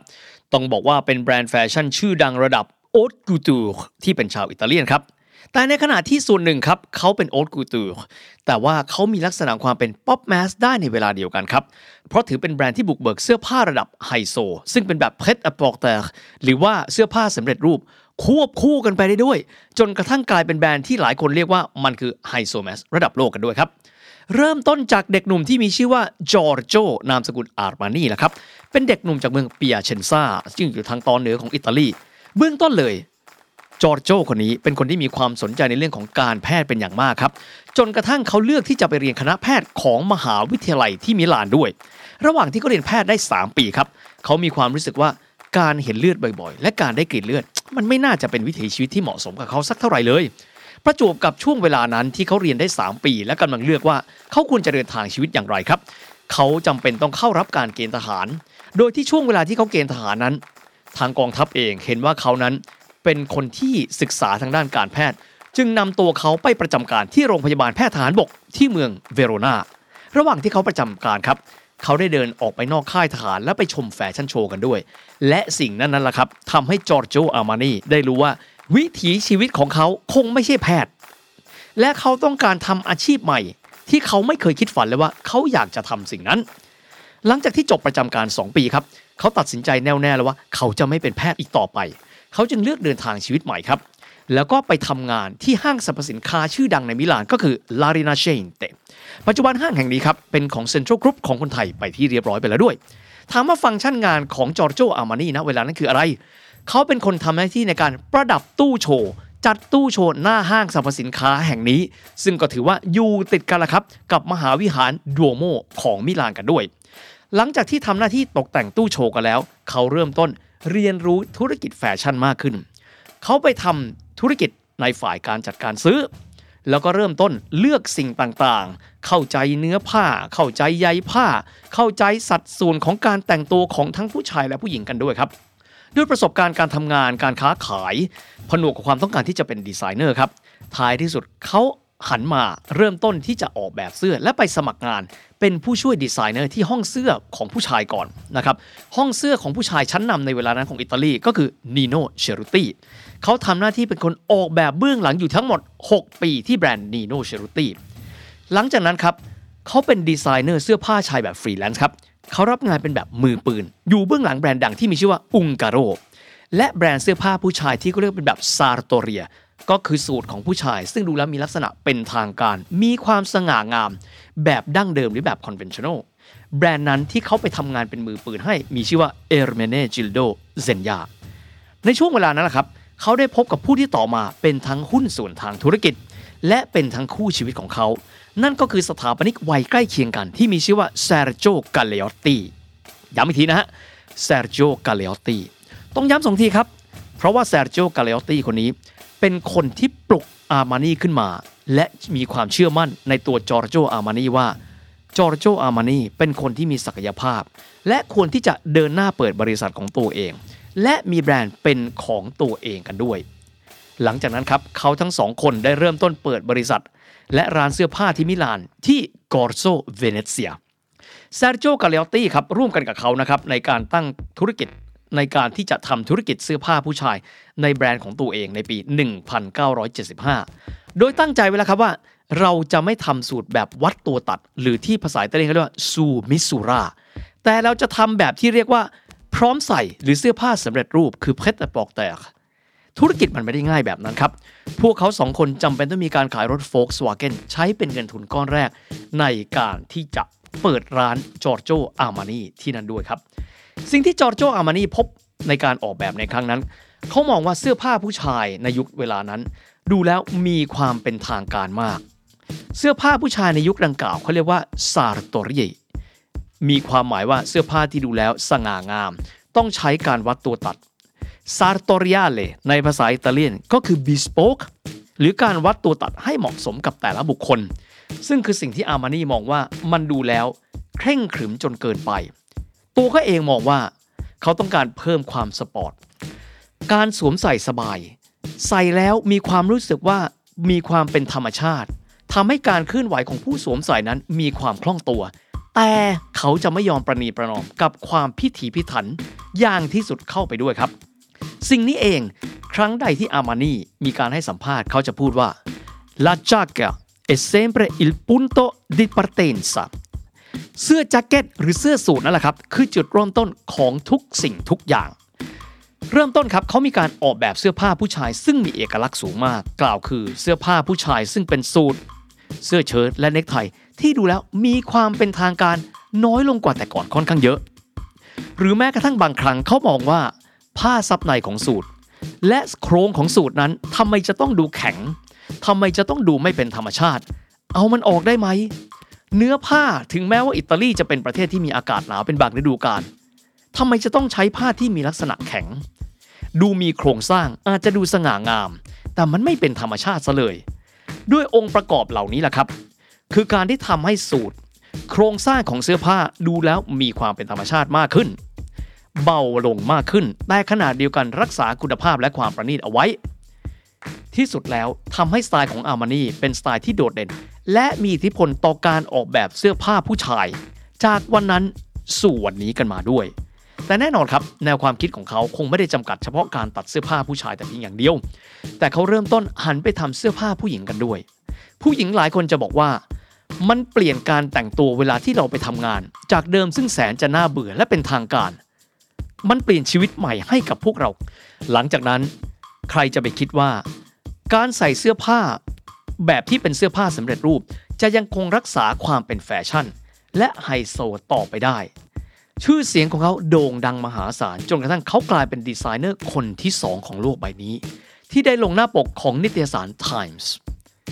คงมีคนตั้งคำถามแล้วว่าคนแรกคือใครคนแรกคือคริสเตียนดิออร์ในทศวรรษที่ สี่สิบแต่แน่นอนว่าการที่เขาเป็นดีไซเนอร์อิตาเลียนคนแรกที่ได้ลงหน้าปกของ Times ทำให้ดีไซเนอร์ชื่อดังรุ่นพี่อย่างวาเลนติโน การาวานีรู้สึกอึดอัดว่าทำไมจึงเป็นจอร์โจ อาร์มานีและไม่ใช่วาเลนติโน การาวานีในช่วงเวลาดังกล่าวครับแบรนด์ใดต้องการที่จะโด่งดังระดับโลกจะต้องเดินทางไปเปิดตัวที่สหรัฐอเมริกาเป็นหลัก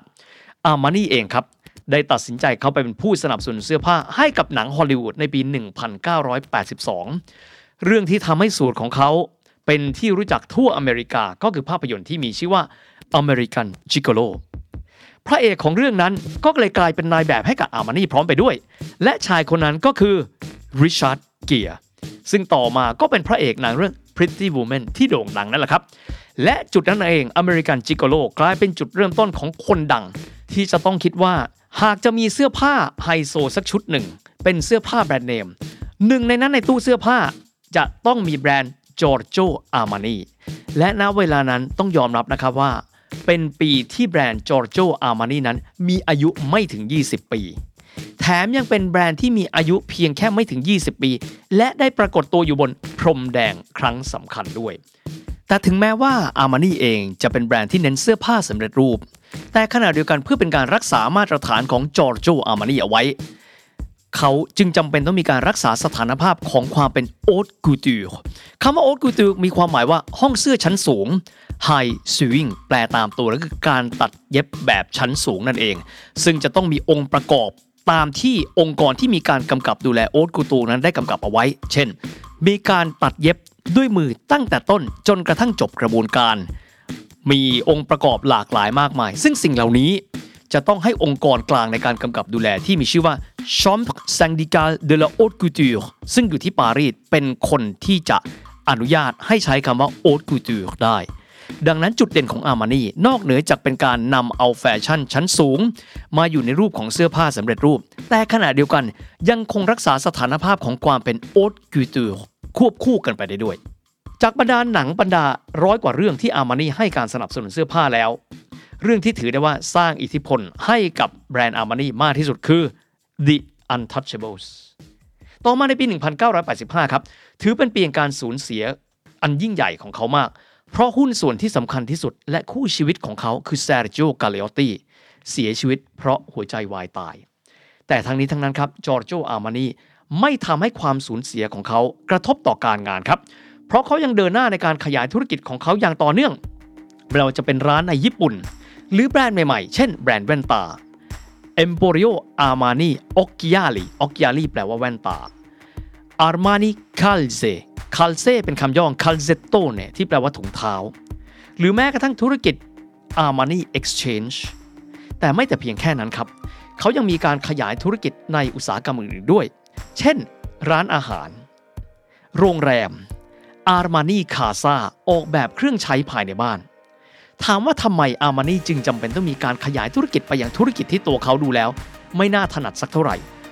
ด้วยความที่อาร์มานีเป็นคนที่ใส่ใจกับทุกรายละเอียดเขาบอกเขาเห็นการที่เสื้อผ้าของเขาถูกถ่ายแฟชั่นเซ็ตบนบริบทที่รู้แล้วไม่มีความเป็นอาร์มานีเขาอึดอัดอย่ากันนั้นเลยทำอาร์มานีคาซาอุปกรณ์เครื่องตกแต่งบ้านเพื่อเวลาที่หนังสือแฟชั่นต้องการจะถ่ายภาพจะได้มีพร็อพของแบรนด์อาร์มานีเข้าไปด้วยบางครั้งร้านอาหารที่จะถ่ายรูปเสื้อผ้าอาร์มานีของเขามันดูแล้วไม่ใช่อาร์มานีเปิดโรงแรมและร้านอาหารให้บรรดาเหล่าช่างภาพสื่อมวลชนทางแฟชั่นไปถ่ายในสถานที่ของเขาเลยแบบนั้นจะไม่ดีกว่าหรือและนอกเหนือไปจากนี้ครับการขยายไปยังต่างประเทศที่ถือได้ว่าล้ำยุคมากๆของจอร์โจอาร์มานีคือในทศวรรษที่เก้าสิบทศวรรษที่จีนนั้นเพิ่งเริ่มต้นในการเปิดประเทศอาร์มานีกลายเป็นแบรนด์แฟชั่นแรกๆที่เข้าไปเปิดร้านที่มหานครเซี่ยงไฮ้กันด้วยปรัชญาสามประการตลอดเวลาของจอร์โจอาร์มานีในการสร้างอาณาจักรที่ยิ่งใหญ่ของเขาก็คือการตัดความไม่จำเป็นทิ้งไปเน้นความสบายทำให้สิ่งที่ดูเรียบง่ายไม่ซับซ้อนและเป็นสิ่งที่สง่างามต้องยอมรับนะครับว่ามาจนกระทั่งวันนี้อาณาจักรอาร์มานีถือได้ว่ายิ่งใหญ่มหาศาลแต่รูปแบบการบริหารจัดการภายในองค์กรของจอร์โจอาร์มานียังคงเหมือนเดิมครับกล่าวคือเป็นบริษัทจำกัดที่เลือกที่จะไม่เข้าไประดมทุนในตลาดหลักทรัพย์และขายหุ้นให้กับผู้อื่นยังคงเป็นบริษัทจำกัดที่มีผู้ถือหุ้นหลักเพียงแค่คนเดียวและนั่นก็คือจอร์โจอาร์มานีมีคนเคยถามจอร์โจอาร์มานีว่าในอนาคตหลังจากที่ตัวเขาไม่อยู่แล้วเขามองอาณาจักรของเขาอย่างไรเขาตอบบอกว่ามีทางออกหลากหลายทางไม่ว่าจะเป็นการที่เขาจะมีการจ้างผู้บริหารมืออาชีพคนอื่นมาบริหารก็ดีหรือการที่จะมีการถ่ายโอนธุรกิจไปอยู่ในรูปแบบของบริษัทจดทะเบียนในตลาดหลักทรัพย์แต่สิ่งหนึ่งที่เขาปฏิเสธอย่างชัดเจนเลยคือเขาเลือกที่จะทำอย่างไรก็ได้แบรนด์นี้จะต้องไม่ถูกขายไปยังนักลงทุนในวงการแฟชั่นที่ถือหลายๆแบรนด์เพราะที่สุดอาร์มานีคืออาร์มานีและวันนี้ตอกย้ำอีกครั้งหนึ่งว่าโลกใบนี้อาร์มานีก็คืออาร์มานีและเขาพูดเสมอว่า Il più importante è il punto d'arrivo สิ่งสำคัญที่สุดคือเราต้องดูว่าท้ายที่สุดแล้วเราอยากเป็นอะไรและสำหรับอาร์มานีแล้วมันจะต้องเป็นอาร์มานี หนึ่งร้อยเปอร์เซ็นต์ The Standard Podcast Eye-opening for your ears สวัสดีครับประวัติศาสตร์แปดนาทีในวันนี้แบรนด์เจอร์นี่ของเราครับจะคุยถึงเรื่องของแบรนด์ที่ในปีนี้ สองพันยี่สิบเอ็ด มีอายุครบหนึ่งร้อยปีพอดีครับเพราะว่าแบรนด์นี้ถือกำเนิดขึ้นเมื่อปี หนึ่งพันเก้าร้อยยี่สิบเอ็ด ครับปีนั้นแบรนด์แฟชั่นชื่อดังของอิตาลีถือกำเนิดขึ้นและในปีนี้เองฮอลลีวูดก็ได้สร้างภาพยนตร์ที่เกี่ยวข้องกับเรื่องราวของครอบครัวผู้ก่อตั้งแบรนด์นี้ขึ้นมาแถมยังกำกับโดยผู้กำกับรางวัลออสการ์ในปีสองพันอย่าง Gladiator ที่มีชื่อว่า Ridley Scott อีกด้วยวันนี้ครับจะพูดถึงแบรนด์แบรนด์นี้แบรนด์ที่มีประวัติความเป็นมาที่ถือว่าน่าสนใจและผ่านมาแล้วสามเจเนอเรชั่น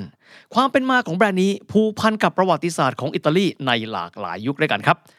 แบรนด์นี้เป็นแบรนด์ที่มีจุดกำเนิดจากผู้ก่อตั้งที่ต้องใช้คำว่าคนมันจะรวยช่วยไม่ได้นะครับเพราะเคยทำงานเป็นแค่พนักงานล้างจานทำงานจิปาถะในโรงแรมเป็นแค่พนักงานกดลิฟต์แต่ด้วยความช่างสังเกตและแพชชั่นที่ยิ่งใหญ่ทำให้เขากลายเป็นผู้ก่อตั้งอาณาจักรแฟชั่นที่ยิ่งใหญ่จนกลายเป็นประวัติศาสตร์ของโลกและแบรนด์นั้นมีชื่อว่า Gucci ครับแต่ก่อนที่จะไปถึงพัฒนาการของแบรนด์ครับขอพูดถึงการออกเสียงของแบรนด์นี้กันก่อนครับแบรนด์นี้ตอนที่เข้ามาที่เมืองไทยใหม่ๆเนี่ยทศวรรษที่เจ็ดสิบ แปดสิบคนไทยอ่านชื่อแตกต่างกันไปครับบางคนก็อ่านว่ากุชชี่บางคนก็อ่านว่ากุ๊กกี้แต่จริงๆแล้วในภาษาอิตาเลียนครับตัวชีหรือ R B ชีอ่านเป็นตัวชอช้างแบบบ้านเรานี่แหละครับภาษาอิตาเลียนเขาเรียกตัว C ที่นำหน้าตัว I ว่า She Dolceการอ่านออกเสียงตัว C แบบหวานๆดังนั้นแบรนด์นี้อ่านว่า Gucci นะครับซึ่งก็เหมือนกันกับคำว่า Centenario ที่แปลว่าครบรอบหนึ่งร้อยปีก็เหมือนกับ Centenario di Gucci หนึ่งร้อยปีของ Gucci ในปีนี้หรือเหมือนกับการออกเสียงคำว่า Cintura ที่แปลว่าเข็มขัด อันเป็นผลงานที่กุชชี่นั้นรังสรรค์มาตลอดหนึ่งร้อยปีของแบรนด์ของเขาด้วยนะครับแบรนด์อายุหนึ่งร้อยปีในปีนี้ถือกำเนิดมาจากชายคนหนึ่งครับที่มีชื่อยาวนิดนึงชื่อว่ากุชโชโจวานบัตติสตาจาชินโตดาริโอมาเรกุชชีหรือว่าอ่านสั้นๆว่ากุชโชกุชชี่ละครับเขาเป็นชาวเมืองฟลอเรนซ์ครับซึ่งก็อยู่ตรงกลางระหว่างกรุงโรมกับมิลานเขาเกิดในช่วงก่อนสงครามโลกครั้งที่หนึ่งครับคือในปีหนึ่งพันแปดร้อยแปดสิบเอ็ดครับครอบครัวของเขาเป็นพ่อค้าเล็กๆที่อยู่ในเมืองฟลอเรนซ์ของอิตาลีนั่นเองหนึ่งในความสนุกของกุชโชครับคือการได้ออกไปนอกประเทศอิตาลีเพื่อที่จะไปเผชิญโลกกว้างเขาเดินทางไปท่องเที่ยวแบบประหยัดประหยัดครับที่ปารีสฝรั่งเศสแล้วก็เดินทางไปที่ลอนดอนครับ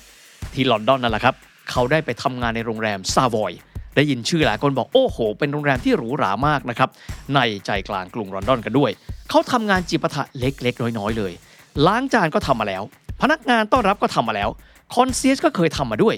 สำหรับหนึ่งในหน้าที่ที่เขาบอกว่าเป็นแรงบันดาลใจในการที่ทำให้เขานั้นคิดถึงการมีผลิตภัณฑ์แฟชั่นเป็นของตัวเองก็คือการเป็นพนักงานกดลิฟต์ในโรงแรมไฮโซแห่งนั้นครับฟังดูแล้วคนกดลิฟต์จะสามารถสร้างแพชชั่นทางแฟชั่นได้อย่างไรอ่ะต้องมองย้อนกลับไปครับว่าเมื่อประมาณสัก แปดถึงเก้าสิบ ปีที่แล้วตอนที่กุชโชกุชชี่นั้นทำงานที่โรงแรมซาวอยครับโรงแรมซาวอยแห่งนี้เป็นโรงแรมแห่งแรกของโลกเลยนะครับที่มีลิฟต์ไฟฟ้ามีการใช้ระบบไฟฟ้าในโรงแรมเต็มรูปแบบและมีโทรศัพท์ใช้แล้วอย่ามองจากมุมของคนในโลกปัจจุบันนะครับเพราะว่าสิ่งเหล่านี้เป็นเรื่องปกติแต่ยุคนั้นนั่นแหละครับเป็นสัญลักษณ์ของโรงแรมไฮโซแห่งนั้นในฐานะที่เป็นเจ้าหน้าที่กดลิฟต์ครับด้วยชื่อชั้นของโรงแรมทำให้แขกที่เข้ามาโดยสารลิฟต์ของเขานั้นเป็นบุคคลที่เรียกว่าไฮโซไฮโปรไฟล์ครับแม้จะเป็นคลอดโมเน่ฟรังก์ซินาตราวินสตันเชอร์ชิลบุคคลสำคัญอีกมากมายไม่ว่าจะเป็นในยุโรปในโลกหรือว่าในลอนดอนกันเองก็ตามแต่ครับแต่ทั้งนี้ทั้งนั้นถึงจะทำหน้าที่ซึ่งดูแล้วไม่มีความสลักสำคัญอะไรสักเท่าไหร่เพราะว่าแค่กดลิฟต์แต่ด้วยความช่างสังเกตและความรักในแฟชั่นแบบที่เจ้าตัวเองก็ไม่รู้ตัวมาก่อนทำให้เขาสังเกตเห็นสไตล์ที่หรูหราครับของชนชั้นนำที่มาใช้บริการที่โรงแรมซาวอยไม่ว่าจะเป็นเรื่องของการแต่งตัวการถือกระเป๋ากระเป๋าเดินทางของพวกที่เป็นแขกเข็มขัดเครื่องประดับต่างๆและสำคัญนอกไปกว่านั้นครับเขาเห็น human wear ของแขกครับเอ๊ human wear แปลว่าอะไรการวางตัวการเคลื่อนไหวบุคลิกลักษณะการพูดจา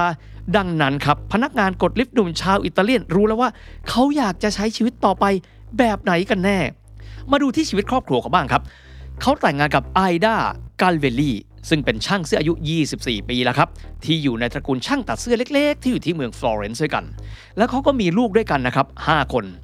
ลูกสาวคนโตที่มีชื่อว่ากริมาลดีลูกชายคนที่สองที่ชื่อว่าเอนโซแต่พอดีว่าเอนโซนั้นเสียชีวิตตั้งแต่อายุยังน้อยและเขาก็มีลูกชายอีกสามคนครับซึ่งต่อมาลูกชายสามคนนี้แหละครับมีบทบาทในการขยายอาณาจักรของกุชโชกุชชี่เป็นอย่างมากเลยไล่กันมาสามคนครับลูกชายซึ่งเป็นบุตรคนที่สามเขามีชื่อว่าอัลโดคนถัดมาลูกคนที่สี่ชื่อว่าวาสโกและคนสุดท้องมีชื่อว่าโรดอลโฟครับหลังจากที่เขาทำงานที่ลอนดอนแล้ว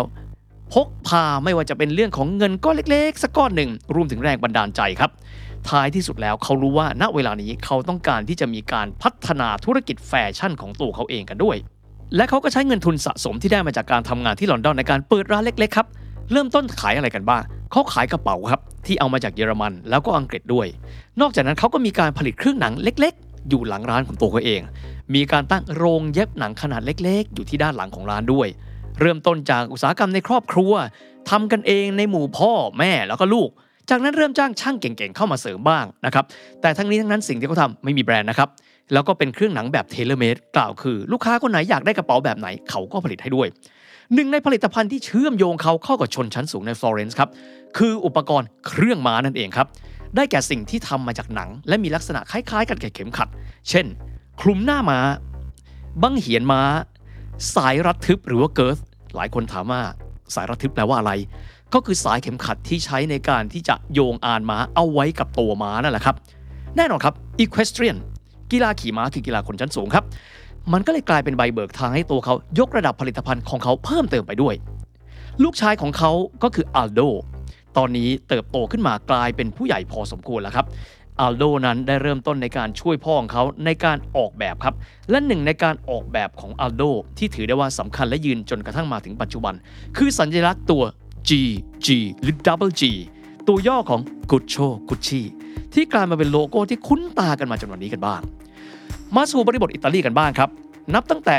ต้นทศวรรษที่ยี่สิบครับเบนิโต มุสโสลินีและพลพรรคฟาสซิสต์ของเขายกกำลังพลไปยังกรุงโรมและกลายเป็นพรรคการเมืองที่ครอบงำการเมืองอิตาลีเผด็จศึกพรรคคอมมิวนิสต์ที่กำลังเบ่งบานจนราบคาบที่สุดแล้วครองอำนาจเป็นอิลดูเชหรือแปลว่า The Boss ผู้นำอิตาลีครับเป็นนายกรัฐมนตรีผู้มีอำนาจเต็มแต่ต้องบอกก่อนนะครับว่าสมัยนั้นถึงเขาจะครองอำนาจเต็มแต่อิตาลียังมีสถาบันกษัตริย์ก็คือพระเจ้าวิตตอริโอ เอมมานูเอเล่แห่งราชวงศ์ซาวอยเป็นประมุขของอิตาลีอยู่และในทศวรรษที่สามสิบครับมุสโสลินีครับเริ่มต้นส่งกองทัพอิตาลีไปยึดครองดินแดนอื่นๆแม้ว่าจะเป็นอัลบาเนียเพราะต้องการครอบครองสองฝั่งของทะเลอาดริอาติกตามด้วยการรุกรานพื้นที่ที่เรียกว่าอาบิสซิเนียปัจจุบันก็คือประเทศเอธิโอเปียในปัจจุบัน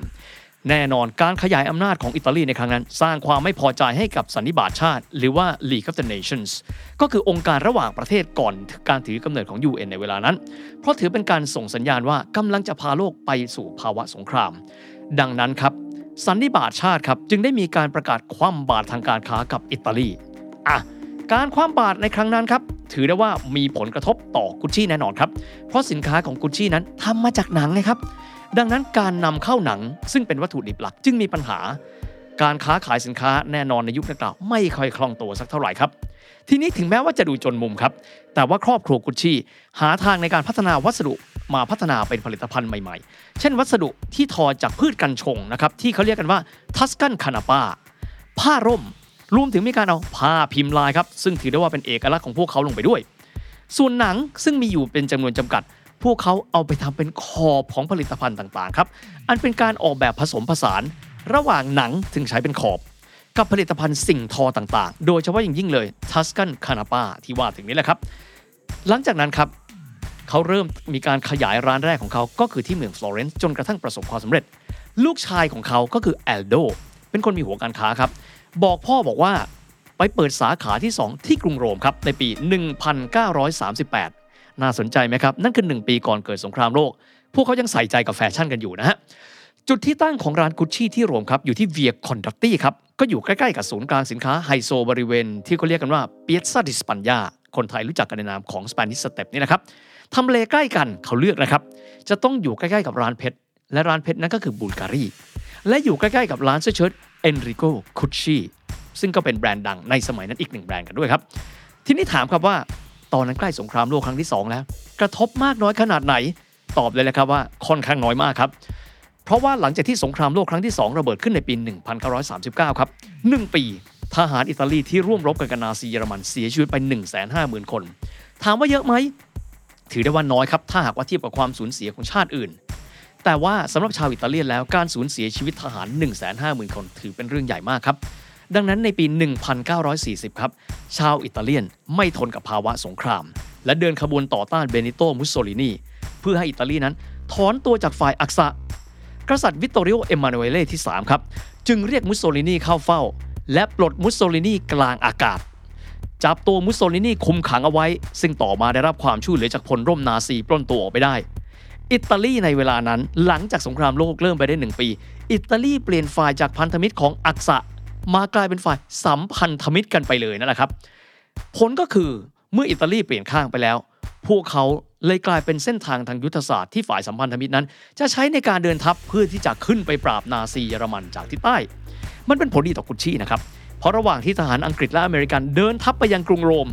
พวกเขาเห็นผลิตภัณฑ์ของกุชชี่ที่ร้านเวียคอนดอตตี้ชื่นชมในวัสดุสิ่งทอที่ทำมาจากกัญชงโดยมองว่าสิ่งที่พวกเขาอยากจะได้ณเวลานั้นคือซองใส่เครื่องแบบทหารของกุชชี่ครับ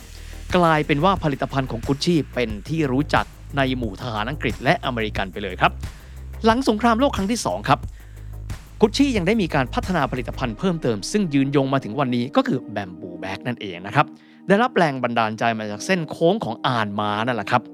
นอกจากนี้พวกเขาได้เริ่มต้นในการใช้สีเขียวและสีแดงที่โด่งดังของเขาในการผลิตสิ่งที่เรียกว่าสายรัดทึบบนตัวม้า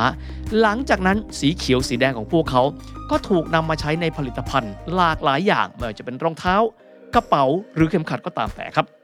ทีนี้หลังจากสงครามโลกครั้งที่สองไปแล้วครับกุชโชกุชชี่หรือว่าหัวเรี่ยวหัวแรงใหญ่ผู้ก่อตั้งบริษัทกุชชี่ขึ้นมาอายุมากขึ้นครับ ดังนั้นเจเนอเรชันที่สองละลูกชายที่มีอิทธิพลสูงที่สุดก็คืออัลโดเริ่มต้นมีบทบาทและความรับผิดชอบมากขึ้นด้วยวิสัยทัศน์ของอัลโดเขาต้องการขยายกิจการนอกเหนือไปจากแผ่นดินอิตาลีเขาต้องการขยายไปยังต่างประเทศกันด้วยและในปีหนึ่งพันเก้าร้อยห้าสิบเอ็ดครับก็คือหลังจากสงครามโลกครั้งที่สองจบสิ้นไม่นาน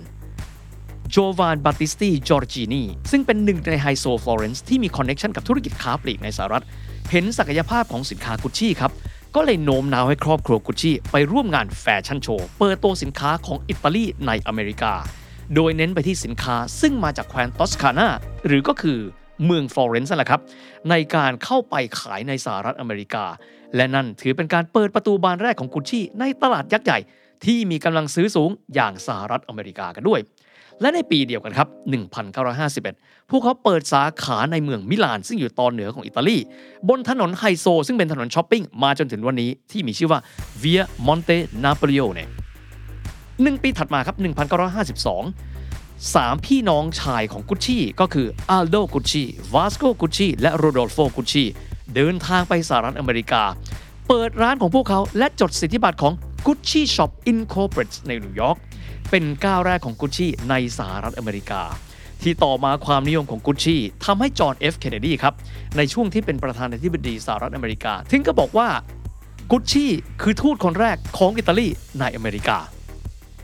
ต่อมาครับหนึ่งพันเก้าร้อยห้าสิบสามกุชโชกุชชี่พ่อของสามพี่น้องเสียชีวิตลงด้วยวัยเจ็ดสิบสองปีดังนั้นล่ะครับจำเป็นต้องมีการแบ่งความรับผิดชอบกันในครอบครัวของกุชชี่กันด้วยอัลโดซึ่งถือได้ว่าณเวลานั้นเป็นหัวเรี่ยวหัวแรงใหญ่แล้วดูแลธุรกิจในต่างประเทศรวมถึงการตัดสินใจสำคัญทุกๆครั้งโรดอลโฟดูแลร้านที่มิลานในขณะที่วาสโกดูแลโรงงานใหม่ที่โอตรันโตที่ฟลอเรนซ์กันด้วยในทศวรรษที่หกสิบครับถือเป็นพีคของแบรนด์กุชชี่แล้วครับเพราะว่าได้รับความนิยมมหาศาลในตลาดสหรัฐอเมริกาตลาดที่มีกำลังซื้อสูงที่สุดบนโลกนี้ณเวลานั้นและเป็นที่ปรารถนาของคนไฮโซระดับโลกอย่างต่อเนื่องจนมีคนบอกว่าช่วงเวลานั้นเปรียบได้กับ La Dolce Vita หรือชีวิตที่แสนหวานของกุชชี่กันเลยทีเดียวโดยคำว่า Dolce Vita เป็นการอธิบายช่วงชีวิตของกุชชี่ตามอย่างชื่อหนังที่ถือได้ว่าโด่งดังมากของอิตาลีชื่อเดียวกันครับที่มีชื่อว่า La Dolce Vita เป็นฝีมือการกำกับของผู้กำกับอิตาเลียนชื่อดังก็คือ Federico Fellini ครับด้วยความโด่งดังของกุชชี่และด้วยจำนวนทายาทที่มากขึ้นจากเจนสองไปสู่เจนสามหลายหลายคนเองในครอบครัวอยากมีส่วนเป็นเจ้าของแบรนด์กันมากขึ้นกันด้วยจอร์โจกุชชี่เป็นทายาทรุ่นที่สามเป็นลูกชายของอัลโดใช้ชื่อแบรนด์กุชชี่ในการเปิดร้านบูติกของตัวเองแน่นอนครับกงสีไม่ปลื้มยึดร้านนั้นกลับเข้ามาเป็นของกงสีต่อมาลูกชายอีกคนของอัลโดมีชื่อว่าเปาโลเปิดแบรนด์ย่อยครับจดทะเบียนใหม่ชื่อว่ากุชชี่พลัส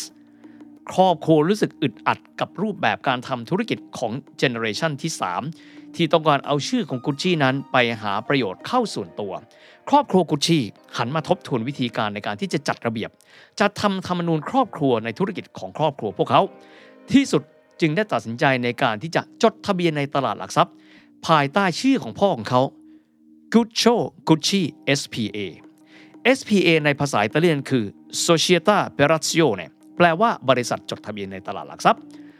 ในปีหนึ่งพันเก้าร้อยแปดสิบสามครับโรดอลโฟครับลูกชาย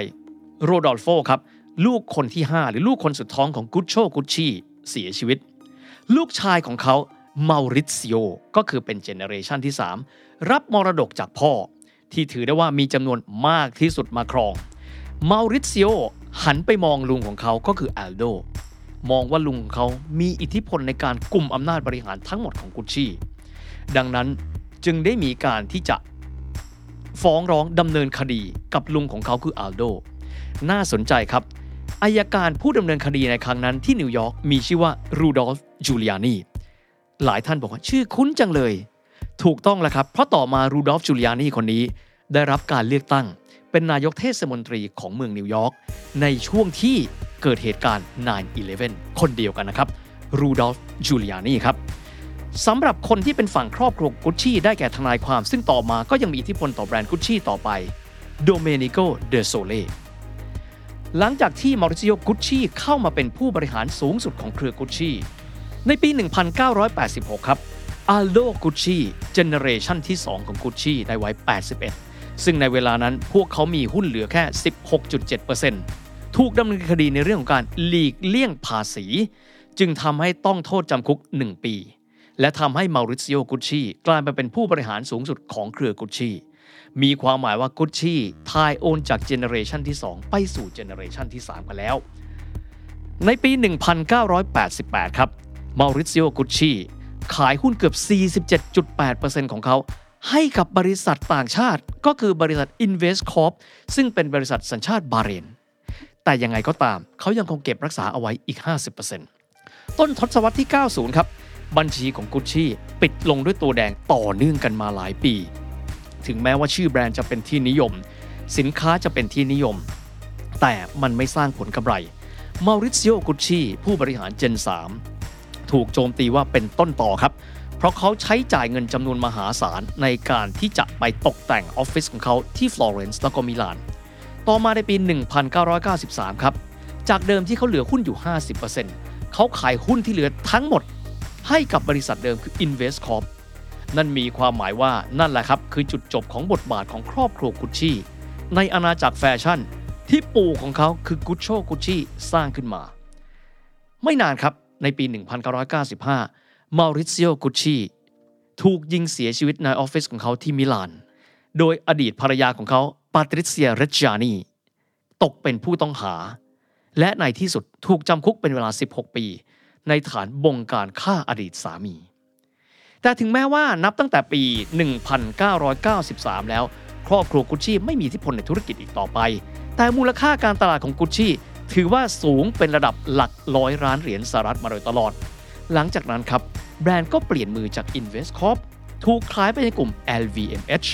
และอีกหนึ่งกลุ่มแฟชั่นชื่อดังคือ Pinol Printemps Redoute หรือว่า พี พี อาร์ ของมหาเศรษฐีชาวฝรั่งเศส François Pinol ซึ่งต่อมาบริษัทนี้ก็คือ Pinol Printemps Redoute เปลี่ยนชื่อมาเป็น Kering ในที่สุดเมื่อมีผู้ถือหุ้นในสัดส่วนใกล้เคียงกันท้ายที่สุดก็นำไปสู่การปรับโครงสร้างจนณเวลานี้แบรนด์นี้มีอายุครบหนึ่งร้อยปีและแบรนด์นี้ก็ยังเป็นส่วนหนึ่งของบริษัท Kering มาจนทุกวันนี้ The Standard Podcast Eye-opening for your ears ประวัติศาสตร์แปดนาทีในวันนี้นะครับเป็นซีรีส์ของ Brand Journey ครับจะพูดถึงผลิตภัณฑ์หนึ่งซึ่งผมมั่นใจนะครับว่าคนไทยน่าจะทุกคนเลยนะครับต้องเคยสัมผัสกับผลิตภัณฑ์ของแบรนด์นี้นั่นก็คือ บิ๊ก ปากกาลูกลื่นสีเหลืองๆปลอกสีน้ำเงินนั่นเองแหละครับในเวลานี้ครับ บิ๊ก เองถือได้ว่ามียอดขายปีละประมาณ เจ็ดพัน ล้านด้ามทั่วโลกมั่นใจนะครับว่าคนแทบทุกมุมโลกได้เคยสัมผัสกับ บิ๊ก มาแล้วสำหรับแบรนด์ที่เกิดขึ้นมานี้นะครับถือได้ว่ามีประวัติศาสตร์ที่มีความน่าสนใจนอกเหนือไปจากนี้เขายังมีผลิตภัณฑ์อีกหลากหลายอย่างซึ่งหลายคนบอกคุ้นบางคนบอกบางประเภทไม่คุ้นเขามีทั้งไฟแช็กมีดโกนหนวดขนาดเสื้อผ้าย่อไกลาโฮชก็เคยเอามาทำไปแล้วนอกจากนี้เซิร์ฟบอร์ดก็ยังเคยทำกันด้วยทั้งหมดนี้มาจากนักธุรกิจฝรั่งเศสที่มีวิสัยทัศน์ที่มีชื่อว่า Marcel Bich B I C H อ่านว่า Bich นะครับไม่ใช่ Bitch นะครับอ่านคำหลังเดี๋ยว Bitch เดี๋ยวฝรั่งตกใจนะฮะอ่ะสำหรับปัจจุบันครับแบรนด์ บิ๊ก อยู่ภายใต้บริษัทที่มีชื่อว่า Société Bich แบบไม่มีตัว H นะครับเดี๋ยวจะมาเล่าว่าทำไมถึงดรอปตัว H ซึ่งเป็นนามสกุลของผู้ก่อตั้งคือ Marcel Bich นั้นออกไปซึ่งเราจะเล่าให้ฟังนะครับว่าทำไมถึงไม่มีตัว H นะครับสำหรับชื่อแบรนด์ บิ๊ก นั้นสอดคล้องกับ Mascot ครับหัวของ Mascot ตัวนี้ของแบรนด์นี้จะเป็นลูกบอลเหล็กครับก็คือหัวกลมๆที่อยู่ที่ปากกาลูกลื่นนั่นเองแล้วก็ชื่อแบรนด์นี้มาจากเจ้าของคือ Marcel Bichเจ้าของครับยอมตัดตัว H หลังสุดออกไปสาเหตุเพราะผู้ออกแบบโลโก้และแมสคอตบอกแบบนี้มันจะสวยที่สุดเลยถ้ามีตัวอักษรแค่สามตัวถ้าเกิดว่าจะให้มีตัวอักษรสี่ตัวมันจะไม่สวยแบบนี้ทางด้านของมาร์เซลเลยบอกกับผู้ออกแบบว่างั้นตัดตัว H ออกไปเถอะแล้วใช้ชื่อแบรนด์ บิ๊ก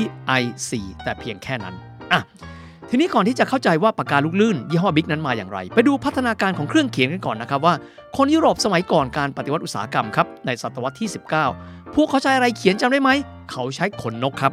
จิ้มหมึกแล้วก็เขียนตัวอักษรหมึกหมดก็ไปจิ้มหมึกกันใหม่ด้วยต่อมาครับนายหน้าขายประกันคนหนึ่ง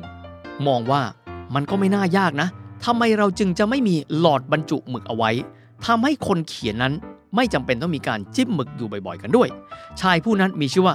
ลิวิส วอเตอร์แมนครับชายคนนี้เริ่มต้นทีเดียวเขาเป็นนายหน้าขายประกันผันตัวมาเป็นลูกจ้างบริษัทผลิตปากกาครับเขาเห็นว่าปากกาขนนกนี้เนี่ยค่อนข้างน่ารำคาญนะครับจึงทำสิ่งที่เขาเรียกว่าหลอดหมึกภาษาอังกฤษเขาเรียกว่า reservoir ชื่อเหมือนกับแหล่งกักเก็บน้ำนั่นแหละครับแต่ว่าเขาใช้คำเดียวกันกับหลอดในการบรรจุหมึกด้วยก็เลยเริ่มต้นกลายเป็นปากกาหมึกซึมกันด้วยนะครับเขาผลิตปากกาหมึกซึมและมีการจดสิทธิบัตรในปีหนึ่งพันแปดร้อยแปดสิบใช้ชื่อว่า fountain pen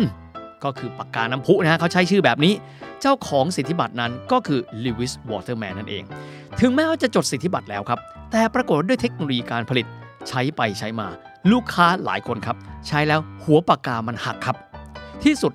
ปากกาของบริษัทเขาซึ่งเขาเป็นคนออกแบบขายต่อไม่ได้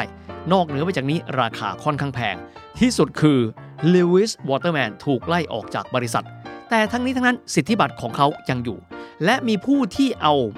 ต้นแบบของปากกาหมึกซึมของเขาไปพัฒนาต่อไปกันบ้างอ่ะทีนี้มาดูเรื่องของปากกาลูกลื่นซึ่งถือได้ว่าเป็นเจเนอเรชันถัดมาของเครื่องเขียนกันบ้างครับชายชาวฮังการีเยอรมันที่มีชื่อว่าลัสโลบิโรออกแบบหัวปากกาใหม่ที่เรียกกันว่าบอลเพนก็คือมีลูกกลิ้งโลหะข้างในหัวปากกาครับเวลาเขียนหมึกก็จะค่อยๆซึมออกมาทีละน้อยนอกเหนือไปจากนี้เขามองแบบนี้ถ้าหากว่าใช้หมึกที่แห้งยากเขียนไปเดี๋ยวมือมันเลอะยากันนั้นเลยเราพัฒนาหมึกที่แห้งง่ายขึ้นเลยหลายคนก็เลยเรียกกันว่าปากกาหมึกแห้ง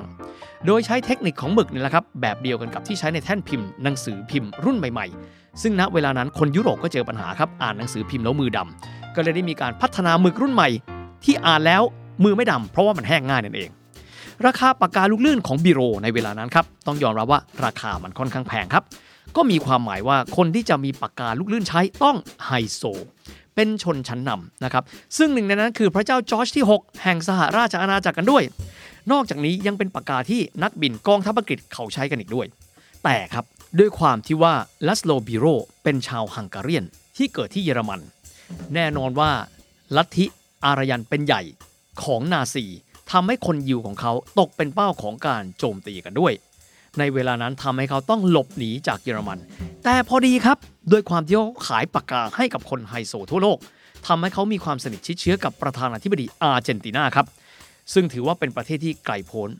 เขาเองบอกว่าเขายินดีที่จะลี้ภัยไปสู่อาร์เจนตินาเพราะอาร์เจนตินามันไกลจากเยอรมันมากๆนาซีคงจะตามมาไม่ถึงครับเขาจึงเดินทางไปที่อาร์เจนตินาและให้กำเนิดปากกาลูกลื่นที่อาร์เจนตินามีชื่อว่าบิโรมนามสกุลของเขาคือบิโรครับ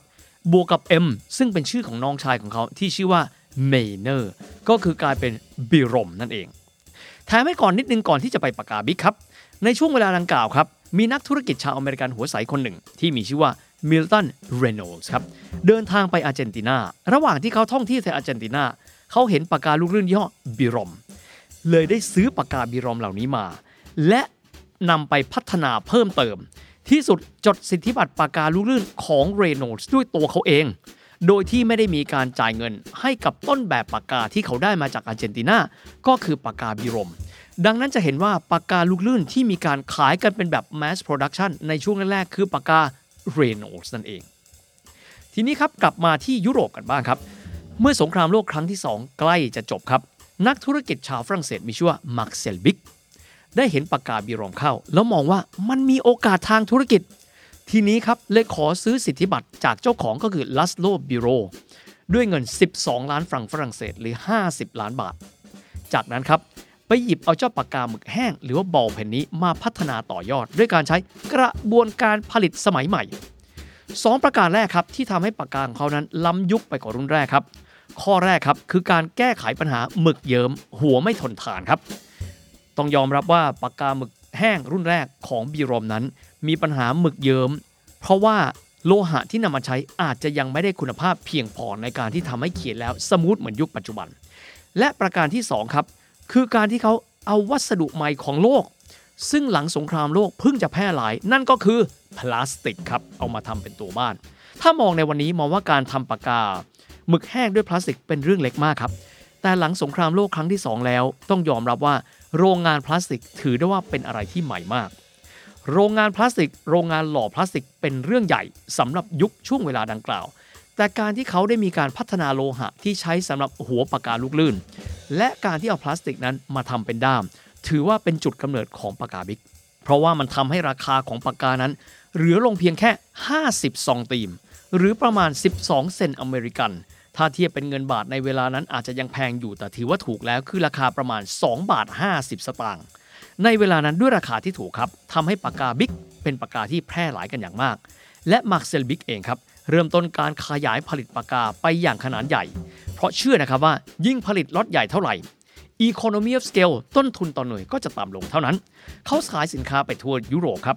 ตามด้วยอเมริกาใต้และแอฟริกาก่อนที่จะขยายต่อไปถึงทวีปอเมริกากันด้วยครับ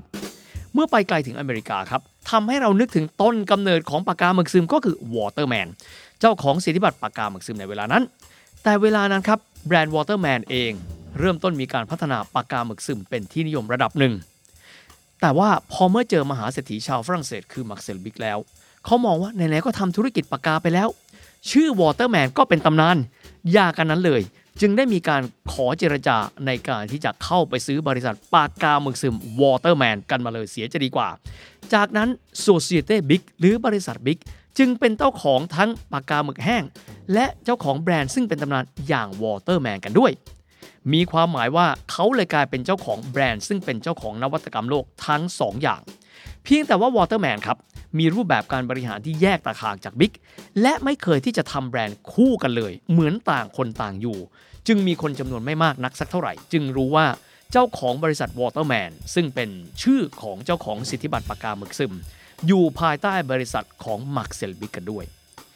ทีนี้จากความร่ำรวยมาจากการขายปากกาบิ๊กแล้วครับมาร์คเซลเจ้าของบริษัทจึงคิดว่าแล้วจะทำอะไรต่อดีเพราะณเวลานั้นเขามีอาวุธอยู่ในมือครับคือโรงงานพลาสติกและโรงงานโลหะ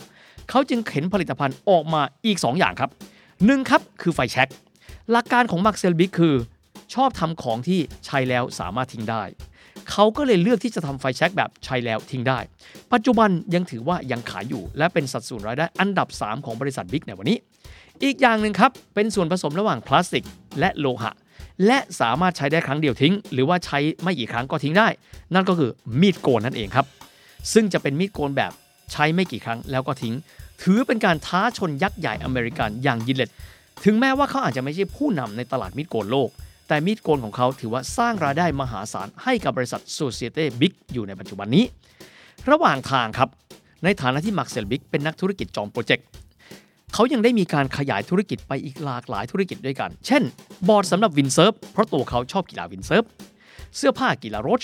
หรือสิ่งที่หลายคนอาจจะบอกว่าไม่เคยเห็นอีกแล้วเขาเคยทำด้วยเหรอน้ำหอมบิ๊กครับแบบเช่นเดียวกันครับใช้ไม่กี่ครั้งแล้วก็ทิ้งไปเลยกลัดพลาสติกเล็กๆก็เคยทำกันมาแล้วนะครับพูดง่ายๆอะไรก็ตามที่มีองค์ประกอบเป็นพลาสติกใช้แล้วทิ้งได้เขาทำหมดเลยแต่ต้องยอมรับว่าหลายอย่างหลายโปรเจกต์ไม่เวิร์กที่สุดณเวลานี้ครับเขายังคงอิงอยู่กับธุรกิจสามธุรกิจหลักอันได้แก่ปากกาบิ๊กมีดโกนหนวดบิ๊กและก็ไฟแช็กบิ๊กและนี่แหละครับคือประวัติศาสตร์ที่มาของปากกาหัวกลมที่ทั่วโลกรู้จักกันดีครับ The Standard Podcast Eye Opening for Your Ears ประวัติศาสตร์แปดนาทีในวันนี้นะครับเป็นการเดินทางของแบรนด์แบรนด์หนึ่งซึ่งถือได้ว่าเป็นยอดปรารถนาของทุกคนบนโลกนี้และมีความหรูหราที่สุดบนโลกนี้ก็คงจะไม่ผิดนะครับแบรนด์ Journey ในวันนี้กำลังจะพูดถึงแบรนด์ของรถยนต์ Rolls-Royce นั่นเองหลายคนก็ทราบดีครับว่าแบรนด์รถยนต์ Rolls-Royce นั้นเกิดมาที่อังกฤษเองนะครับแต่ว่าเชื่อไหมครับว่าครั้งหนึ่งเขาเคยเกิดเป็นแบรนด์ที่ไม่มีใครเอารัฐบาลอังกฤษนั้นไม่สนใจและจะต้องมีการขายออกมาจนกระทั่งท้ายที่สุดเป็นการแข่งขันกันเพื่อที่จะชิงแบรนด์นี้เข้ามาอยู่ในค่ายของตัวเองโดยบริษัทรถยนต์เยอรมันสองค่ายด้วยกันถือเป็นเรื่องที่น่าอลเวงและน่าสนใจกันมากๆเลยก่อนที่จะเล่าถึงประวัติศาสตร์ของแบรนด์นี้ครับขอที่จะพูดถึงองค์ประกอบอันเป็นเอกลักษณ์ของรถยนต์ Rolls-Royce สัก สองถึงสาม ประการกันก่อนครับข้อแรกครับรถยนต์ Rolls-Royce จะต้องมีทรงกระจังหน้าแบบที่เขาเรียกกันว่าทรงแพนเธออนหน้าตาคล้ายๆกับวิหารแพนเธออนของกรีกนั่นเองอีกส่วนหนึ่งครับก็คือประติมากรรมสีเงินซึ่งเป็นรูปผู้หญิงที่ย่อตัวบนหน้ากระโปรงรถที่เขาเรียกกันว่า Spirit of Ecstasyแต่สององค์ประกอบนี้หากว่าปราศจากโลโก้ Rolls-Royce ซึ่งมีตัวอักษรสองตัวซ้อนกันคือ อาร์ และ อาร์ ก็คงจะไม่เรียกกันว่า Rolls-Royce นั่นเองครับ สำหรับแบรนด์นี้ถือกำเนิดขึ้นในปีหนึ่งพันเก้าร้อยสี่นะครับโดยนักธุรกิจวิศวกรรมสองคนก็คือ Charles Rolls แล้วก็ Henry Royce กันด้วยทั้งสองคนนี้เบื้องต้นเลยเขาทำอุตสาหกรรมปั้นจั่นก็คืออุตสาหกรรมรถเครนนั่นเองครับเขาหันหน้ามามองกันแล้วบอกว่าอยากพัฒนารถยนต์ที่ดีที่สุดในโลกนี้หากว่ามีอะไรที่ไม่ดีพอเขาจะพยายามสร้างมันขึ้นมาและเหนือกว่ามาตรฐานใดๆบนโลกนี้ธุรกิจนี้เริ่มต้นจากเมืองแมนเชสเตอร์กันก่อนครับสามปีให้หลังครับบริษัท Rolls-Royce นี้กลายเป็นบริษัทมหาชนก็คือระดมทุนในตลาดหลักทรัพย์กันด้วยหลังจากสงครามโลกครั้งที่หนึ่งครับพวกเขามีการขยายธุรกิจรถยนต์เพิ่มเติมไปด้วยณเวลานั้นรถยนต์ Rolls-Royce ไม่ใช่แค่รถธรรมดาแล้วแต่กลายเป็นภาพลักษณ์ของรถยนต์ที่รู้ที่สุดในโลกไปแล้วจากนั้นเขาก็มีการขยายธุรกิจไปทำเครื่องยนต์ของเครื่องบินพร้อมกันไปด้วยระหว่างสงครามโลกครั้งที่สองครับบริษัท Rolls-Royce ซึ่งต้องยอมรับว่าพื้นฐานคืออุตสาหกรรมนั้นเริ่มต้นพัฒนาเครื่องยนต์ของเครื่องบินไอพ่นก็คือเครื่องยนต์สำหรับเครื่องบินเจ็ตต่อมามีการพัฒนาต่อยอดกันมากขึ้นจนกระทั่งไปสู่หลังสงครามโลกครั้งที่สองพวกเขาใส่ใจและมีการลงทุนกับการพัฒนาและวิจัยเครื่องยนต์ของเครื่องบินหลากหลายรุ่นแต่ปัญหาคือการพัฒนาเครื่องยนต์รุ่น อาร์ บี สองหนึ่งหนึ่ง ถือเป็นการพัฒนาที่ล้มเหลวต้นทุนสูงและมีปัญหาทางวิศวกรรมซึ่งสิ่งนี้เองครับนำมาสู่การที่บริษัท Rolls-Royce นั้นขาดทุนและจะต้องโดนรัฐบาลอังกฤษในเวลานั้นบีบให้มีการขายทอดตลาดต่อมาในปีหนึ่งพันเก้าร้อยเจ็ดสิบเอ็ดครับในเวลานั้นรัฐบาลอังกฤษได้มีการตัดสินใจครับเข้าไปหั่นธุรกิจของ Rolls-Royce นั้นออกเป็นส่วนๆกันด้วยนะครับโดยที่มีการหั่นกันแล้วจะต้องมีการจดทะเบียนนิติบุคคลแยกออกจากกันด้วยโดยรัฐบาลอังกฤษเองได้มีการซื้อหุ้นส่วนที่เป็นเจ้าของธุรกิจเครื่องยนต์ของเครื่องบินเจ็ตและมีการจดทะเบียนบริษัท Rolls-Royce ซึ่งทำการพัฒนาเครื่องยนต์ของเครื่องบินมีชื่อว่า Rolls-Royce Limited ซึ่งก็เป็นบริษัทมหาชนในเวลาต่อมาชื่อว่า Rolls-Royce Holding Public Company Limited สำหรับส่วนของรถยนต์ก็คือรถยนต์หรูนั้นรัฐบาลอังกฤษเองเห็นว่าไม่น่าจะสร้างผลกำไรสักเท่าไหร่ส่วนหนึ่งถึงแม้จะแบรนด์ดีแต่ราคาสูงเกินไปยอดขายจำนวนน้อยจึงไม่ทำกำไรเลยจึงเลือกที่จะไม่ทำธุรกิจดังกล่าวและได้มีการแยกส่วนธุรกิจดังกล่าวออกจากกิจการที่รัฐนั้นเป็นเจ้าของส่วนธุรกิจนั้นยังคงมีอยู่และจดทะเบียนภายใต้อีกชื่อหนึ่งที่มีชื่อว่า Rolls-Royce Motor Holding Limited เป็นที่น่าสังเกตนะครับว่าในทศวรรษที่เจ็ดสิบนั้นอุตสาหกรรมรถยนต์อังกฤษนั้นอ่อนแอลงไปอย่างมากมายครับความสามารถในการแข่งขันเมื่อเทียบกับประเทศอื่นๆนั้นถือได้ว่าน้อยมากส่วนหนึ่งเลยครับเป็นเพราะว่าค่าแรงของอังกฤษนั้นสูงแล้วก็สหภาพแรงงานของอุตสาหกรรมรถยนต์ในอังกฤษนั้นมีกำลังในการต่อรองค่อนข้างสูงหากว่าเทียบไปแล้วถือได้ว่าสู้กันไม่ได้เลยกับพัฒนาการของรถยนต์จากเยอรมันที่มีการพัฒนาอย่างรวดเร็วและก็มีแรงงานที่ถูกกว่าโดยเฉพาะยิ่งการนำเอาแรงงานที่เรียกกันว่า Gastarbeiter จากตุรกีกรีซอิตาลียูโกสลาเวียเข้ามาเป็นจำนวนมากซึ่งถือได้ว่าบุคคลเหล่านั้นหรือว่า Gastarbeiter เป็นพื้นฐานของมหัศจรรย์ทางเศรษฐกิจเยอรมันหรือที่รู้จักกันในนาม Das Wirtschaftswunder ซึ่งจุดนั้นเองทำให้อุตสาหกรรมรถยนต์เยอรมันนั้นถือได้ว่าแข็งแกร่งถ้าเทียบกันกับอุตสาหกรรมของรถยนต์ในอังกฤษกันด้วยซึ่งในเวลานั้นบางคนใช้คำว่าอุตสาหกรรมรถยนต์ของอังกฤษนั้นเหลือเพียงแค่ชื่อแบรนด์ก็คงจะไม่ผิดนักหลังจากที่ภาคส่วนของรถยนต์ของ Rolls-Royce คือ Rolls-Royce Motor Holdingเป็นบริษัทรถยนต์ที่มีการแยกออกมาจากธุรกิจเครื่องยนต์กันได้ในปีหนึ่งพันเก้าร้อยแปดสิบเอ็ดบริษัท Vickers ซึ่งเป็นบริษัทที่มีความเชี่ยวชาญทางวิศวกรรมได้เข้าไปลงทุนและ Take Over ส่วนของรถยนต์ Rolls-Royce หรือว่า Take Over บริษัท Rolls-Royce Motor Holding กันด้วยในช่วงเวลาดังกล่าวครับถึงแม้ว่าตัวแบรนด์ Rolls-Royce เองจะได้รับการยอมรับว่าถือเป็นสุดยอดแห่งยนตรกรรมแต่กระนั้นในแง่ของยอดขายแบรนด์ดีราคาแพงยอดขายน้อยกำไรก็เลยสวนทางกับความแข็งแกร่งของแบรนด์ Vickers เองครับเล็งเห็นว่าอย่ากันนั้นเลยขายตัวแบรนด์ออกไปซะจะดีกว่าบริษัทแรกครับที่เห็นว่าแบรนด์ดังกล่าวคือชื่อยี่ห้อจะช่วยเสริมธุรกิจของตัวเองได้คือบริษัท บี เอ็ม ดับเบิลยู ครับซึ่ง บี เอ็ม ดับเบิลยู เองเป็นผู้ผลิตรถยนต์จากแคว้นบาวาเรียในช่วงเวลานั้นพวกเขามีการขยายแบรนด์ต่างๆภายใต้ปลีกของบริษัท บี เอ็ม ดับเบิลยู เช่นการ Take Over แบรนด์ Rover Land Roverมินิรวมถึง Morris Garage หรือว่า เอ็ม จี กันด้วยพวกเขาต้องการซื้อแบรนด์เพิ่มเติมเข้ามาในแบรนด์พอร์ตโฟลิโอของตัวเองนอกเหนือไปจากนี้พวกเขายังเป็นผู้ผลิตเครื่องยนต์ให้กับโรงงานรถยนต์ Rolls-Royce อยู่แล้วกันด้วยในช่วงทศวรรษที่เก้าสิบนั้นถือได้ว่าเป็นทศวรรษแห่ง Merger and Acquisition คือบริษัทใหญ่จะไล่ซื้อบริษัทเล็กหรือว่าควบรวมกับบริษัทอื่นเข้าไปด้วยนอกเหนือไปจาก บี เอ็ม ดับเบิลยู แล้วก็ยังมีบริษัท Volkswagen เองซึ่งก็ถือได้ว่ามีการขยายแบรนด์ต่างๆเข้าไปสำหรับความพยายามของบริษัท บี เอ็ม ดับเบิลยู นั้นในช่วงเวลาดังกล่าวเสนอเงินให้กับบริษัท Vickers ซึ่งเป็นเจ้าของส่วนรถยนต์ Rolls-Royce สามร้อยสี่สิบล้านปอนด์สเตอร์ลิงกันด้วยแต่ท้ายที่สุดกลายเป็นว่าบริษัทรถยนต์เยอรมันอีกแห่งหนึ่งคือ Volkswagen ซึ่งก่อนหน้าได้มีการ Take Over บริษัทรถยนต์มาหลากหลายประเทศไม่ว่าจะเป็น Skoda ก็ดี Seat ก็ดี Bentley ก็ดีตัดสินใจที่จะเกทับเงินเข้าไปเป็นสี่ร้อยสามสิบล้านปอนด์คือมากกว่าเก้าสิบล้านปอนด์เพื่อที่จะให้ได้เป็นเจ้าของของแบรนด์ Rolls-Royce รวมถึงโรงงานประกอบที่เมืองครูไปด้วยกลายเป็นว่า บี เอ็ม ดับเบิลยู อกหักไปแต่พวกเขาไม่ได้หยุดนิ่งแต่เพียงแค่นั้นพวกเขาไปค้นพบข้อเท็จจริงข้อหนึ่งครับว่าสิ่งที่บริษัท Rolls-Royce Motor Holding ภายใต้บริษัท Vickers ถืออยู่นั้นคือสิทธิในการออกแบบกระจังหน้าทรงวิหาร Pantheon และสิทธิเหนือประติมากรรม Spirit of Ecstasy และการเป็นเจ้าของโรงงานแห่งนั้นแต่อีกส่วนหนึ่ง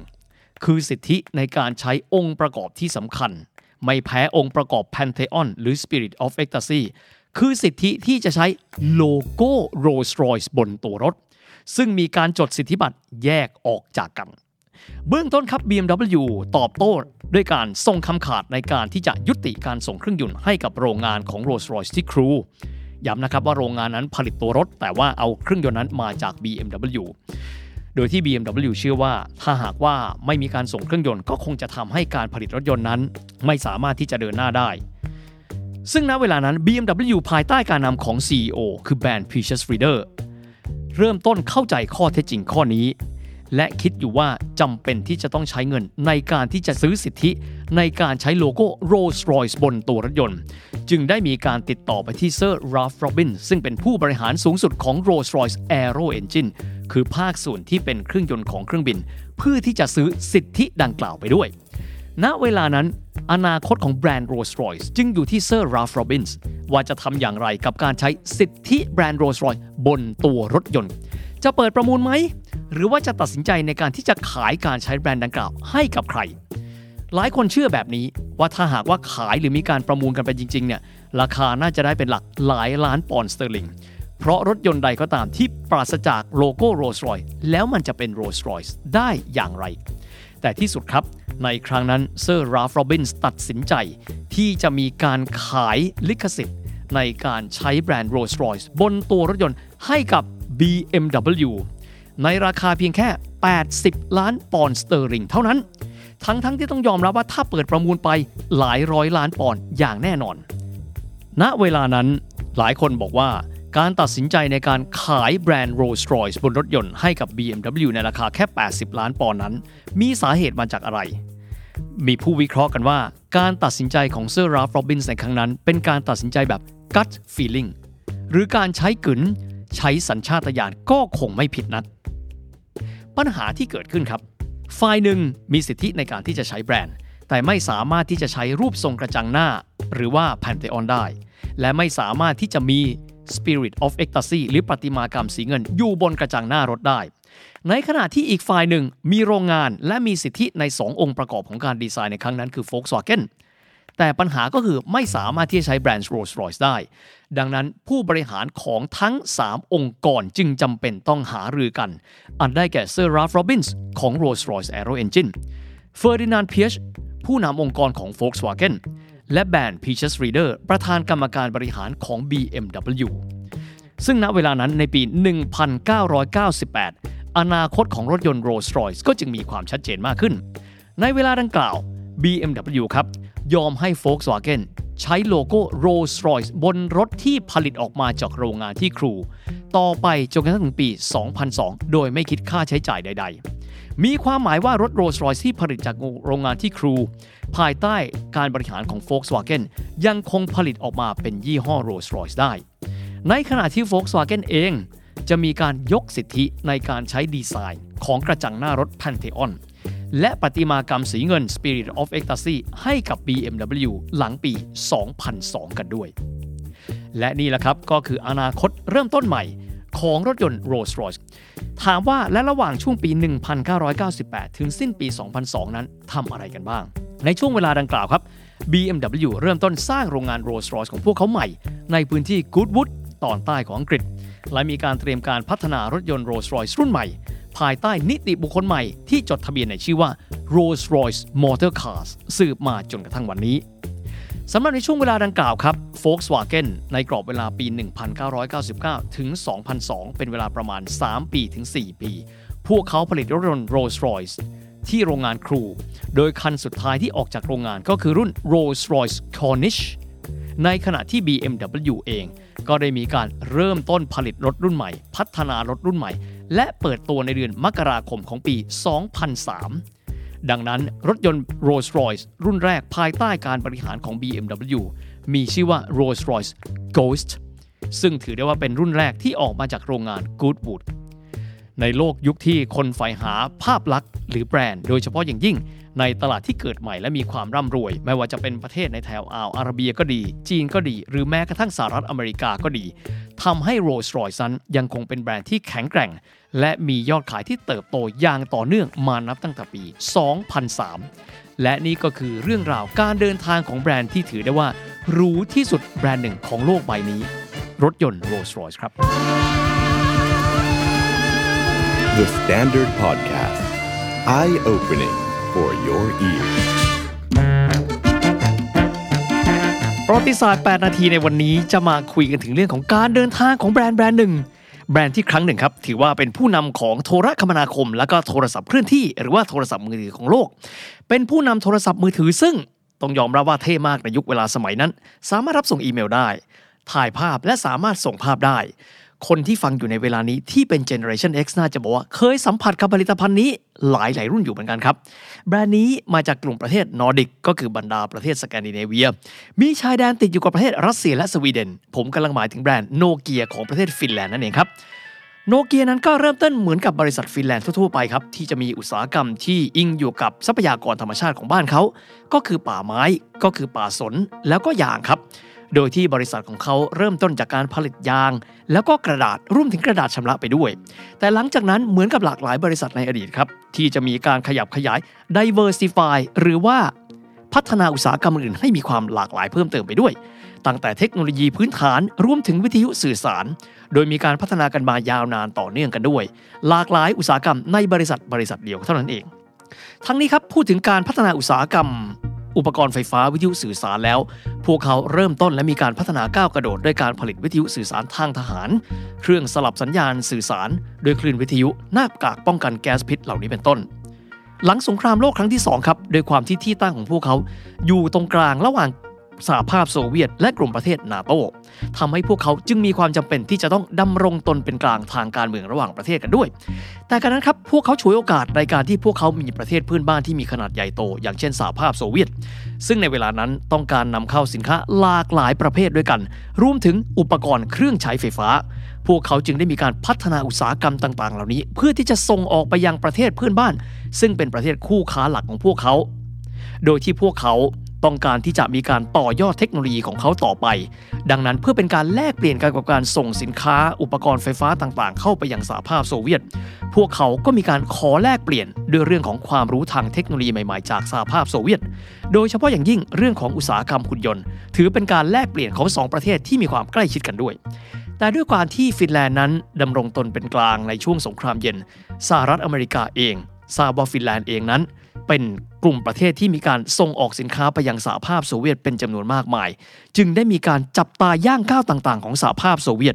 โดยทางด้านของเพนตากอนหรือกระทรวงกลาโหมสหรัฐได้มีการส่งรัฐมนตรีช่วยกระทรวงกลาโหมคือโรเบิร์ตเพอร์เลอร์เพื่อที่จะเจรจากับทางฟินแลนด์ขอข้อมูลการส่งสินค้าโดยเฉพาะอุปกรณ์ไฟฟ้าที่มีการส่งจากฟินแลนด์ไปยังสหภาพโซเวียตทั้งนี้เพื่อที่ต้องการที่จะรู้ความเคลื่อนไหวของสหภาพโซเวียตว่าในเรื่องของการพัฒนาเทคโนโลยีอย่างต่อเนื่องจากการที่โนเกียเป็นบริษัทชั้นนำของฟินแลนด์และมีการส่งเครื่องไฟฟ้าไปยังสหภาพโซเวียตค่อนข้างเยอะข้อมูลต่างๆที่ฟินแลนด์และโนเกียส่งไปให้กับสหรัฐอเมริกาก็จะทำให้อเมริกานั้นได้ทราบความเคลื่อนไหวเรื่องของพัฒนาการเทคโนโลยีของสหภาพโซเวียตอย่างต่อเนื่องกันด้วยในทศวรรษที่เจ็ดสิบครับทั่วโลกมีความต้องการโทรทัศน์มากขึ้นเรื่อยๆฟินแลนด์เองก็หันมาโฟกัสกับอุตสาหกรรมเครื่องใช้ไฟฟ้ามากขึ้นจ นกระทั่งมีฉายาว่าญี่ปุ่นแห่งกลุ่มประเทศนอร์ดิกกล่าวคือพวกเขาสามารถผลิตโทรทัศน์ที่ส่งไปยังกลุ่มประเทศต่างๆในยุโรปนั้นได้มากขึ้นอีกด้วยโนเกียเองได้มีการพัฒนาและมีการขยายธุรกิจไปยังกิจการคอมพิวเตอร์และก็โทรทัศน์โดยที่พวกเขาได้มีการเข้าไปซื้อกิจการของบริษัทโทรทัศน์ซาโลรากิจการบริษัทคอมพิวเตอร์ของสวีดิชที่มีชื่อว่า Luxor เอ บี และกิจการโทรทัศน์ของบริษัท Oceanic ของประเทศฝรั่งเศสจนกระทั่งโนเกียกลายเป็นผู้ผลิตสินค้าโทรทัศน์ที่ใหญ่ที่สุดเป็นอันดับสามของยุโรปในทศวรรษนั้นจะเป็นรองแค่สองยี่ห้อก็คือ Philips ของเนเธอร์แลนด์และ Thomson ของฝรั่งเศสในทศวรรษที่แปดสิบถึงแม้ว่าพวกเขาจะไม่ได้ต้องการทำธุรกิจโทรศัพท์มือถือเพราะพวกเขามองว่ามันเป็นแค่อุปกรณ์ของเจมส์บอนด์พูดง่ายๆมันเป็นอุปกรณ์ที่จะมีคนจำนวนไม่มากนักที่สามารถเข้าถึงได้หรือว่าอาจจะเป็นแค่สินค้าในจินตนาการแค่นั้นเองดังนั้นพวกเขาจึงได้มีการพัฒนาอุปกรณ์มือถือและอุปกรณ์โทรคมนาคมในสเกลที่ค่อนข้างเล็กแต่กระนั้นครับพวกเขาได้มีการตัดสินใจเข้าซื้อกิจการของบริษัทโมบิราถามว่าโมบิราทำอะไรโมบิราเป็นบริษัทที่ทำระบบการสื่อสารโรมมิ่งระหว่างประเทศเป็นครั้งแรกในโลกนี้ภายใต้ชื่อบริการที่มีชื่อว่า Nordic Mobile Telephone โดยในปี หนึ่งพันเก้าร้อยแปดสิบเอ็ด ครับโมบิราเองได้มีการเปิดตัวโทรศัพท์มือถือในรถที่มีชื่อว่า Mobira Senator ในปี หนึ่งพันเก้าร้อยแปดสิบสอง โนเกียเองได้มีการเริ่มต้นและก็มีการพัฒนาโทรศัพท์เครื่องแรกภายใต้แบรนด์ของตัวเองโดยได้มีการพัฒนา Mobira Cityman เก้าร้อยออกมาทั้งนี้ทั้งนั้นพวกเขาผลิตออกมาแต่ยอมรับว่าพวกเขาไม่ได้มีการหวังผลและไม่ได้มีความมุ่งหวังในการต่อยอดอุตสาหกรรมที่พวกเขาเชื่อว่ามันเป็นแค่จินตนาการหรือแกดเจ็ตของเจมส์บอนด์แต่เพียงอย่างเดียวในทศวรรษที่แปดสิบนั้นถึงแม้ว่าพวกเขาเองจะยังไม่เคยเห็นโอกาสทางด้านโทรศัพท์มือถือและโทรคมนาคมแต่พวกเขาครับได้มีการเข้าไปร่วมกับโครงการพัฒนาเครือข่ายโทรศัพท์มือถือที่เรียกกันว่า จี เอส เอ็ม ที่มีบริษัทเยอรมันคือ Siemens เป็นผู้นำโครงการโดยที่ชื่อของโครงการพัฒนาดังกล่าวมีชื่อว่า Nokia Siemens Networkสำหรับการโทรศัพท์หากันด้วยสัญญาณแบบนี้ที่เรียกกันว่า จี เอส เอ็ม ครั้งแรกบนโลกนี้เกิดขึ้นครั้งแรกในวันที่หนึ่งกรกฎาคมปีหนึ่งพันเก้าร้อยเก้าสิบเอ็ดโดยที่นายกรัฐมนตรีของฟินแลนด์ก็คือฮารี่โฮลเครีเป็นผู้ทดลองใช้งานเป็นครั้งแรกด้วยการใช้อุปกรณ์เก้าร้อยเมกะเฮิรตซ์ของโนเกียในทศวรรษดังกล่าวครับอย่างที่ได้บอกลูกค้าใหญ่ที่สุดของอุตสาหกรรมฟินแลนด์รวมถึงโนเกียด้วยก็คือประเทศสหภาพโซเวียตแต่ปลายทศวรรษที่แปดสิบมันคือการเริ่มต้นการล่มสลายของสหภาพโซเวียตแน่นอนมันส่งผลกระทบสำคัญต่อผลประกอบการของโนเกียเป็นอย่างมากราคาหุ้นของโนเกียดิ่งลงเหวผลประกอบการนั้นติดลบพันธกิจนี้จึงตกไปอยู่ในมือของ ซี อี โอ คนใหม่ซึ่งก้าวเข้ามาดำรงตำแหน่งในปีหนึ่งพันเก้าร้อยเก้าสิบสองโดยการที่จะมุ่งหวังให้โนเกียนั้นกลับมาเป็นบริษัทที่ทำกำไรอีกครั้งหนึ่งที่น่าเซอร์ไพรส์มากครับซี อี โอ คนใหม่ของพวกเขาเป็นผู้อำนวยการฝ่ายผลิตภัณฑ์ที่โนเกียเองไม่เคยเล็งเห็นอนาคตนั่นก็คืออุตสาหกรรมโทรศัพท์เคลื่อนที่และอุตสาหกรรมโทรคมนาคมการแต่งตั้ง ซี อี โอ คนใหม่ที่มีชื่อว่ายอร์มาโอลิล่าคนนี้เหมือนกับจะเป็นการประกาศพันธกิจใหม่ของโนเกียในการที่จะมุ่งไปสู่เทคโนโลยีโทรศัพท์เคลื่อนที่และอุตสาหกรรมโทรคมนาคมสิ่งแรกที่ยอร์มาโอลิล่าซึ่งเป็นอดีตผู้อำนวยการฝ่ายโทรคมนาคมและโทรศัพท์มือถือของโนเกียทำคือการประกาศขายธุรกิจที่เขาเชื่อว่ามันจะไม่ใช่อนาคตของโนเกียต่อไปเช่นอุตสาหกรรมยางซึ่งอยู่กับบริษัทมาเป็นเวลายาวนานหลายทศวรรษอุตสาหกรรมโทรทัศน์ซึ่งเริ่มต้นที่จะค่อนข้างที่จะถดถอยทีละน้อยและมีการประกาศว่าโนเกียจะกลายเป็นบริษัทอุตสาหกรรมโทรคมนาคมและโทรศัพท์เคลื่อนที่แต่เพียงอย่างเดียวเท่านั้น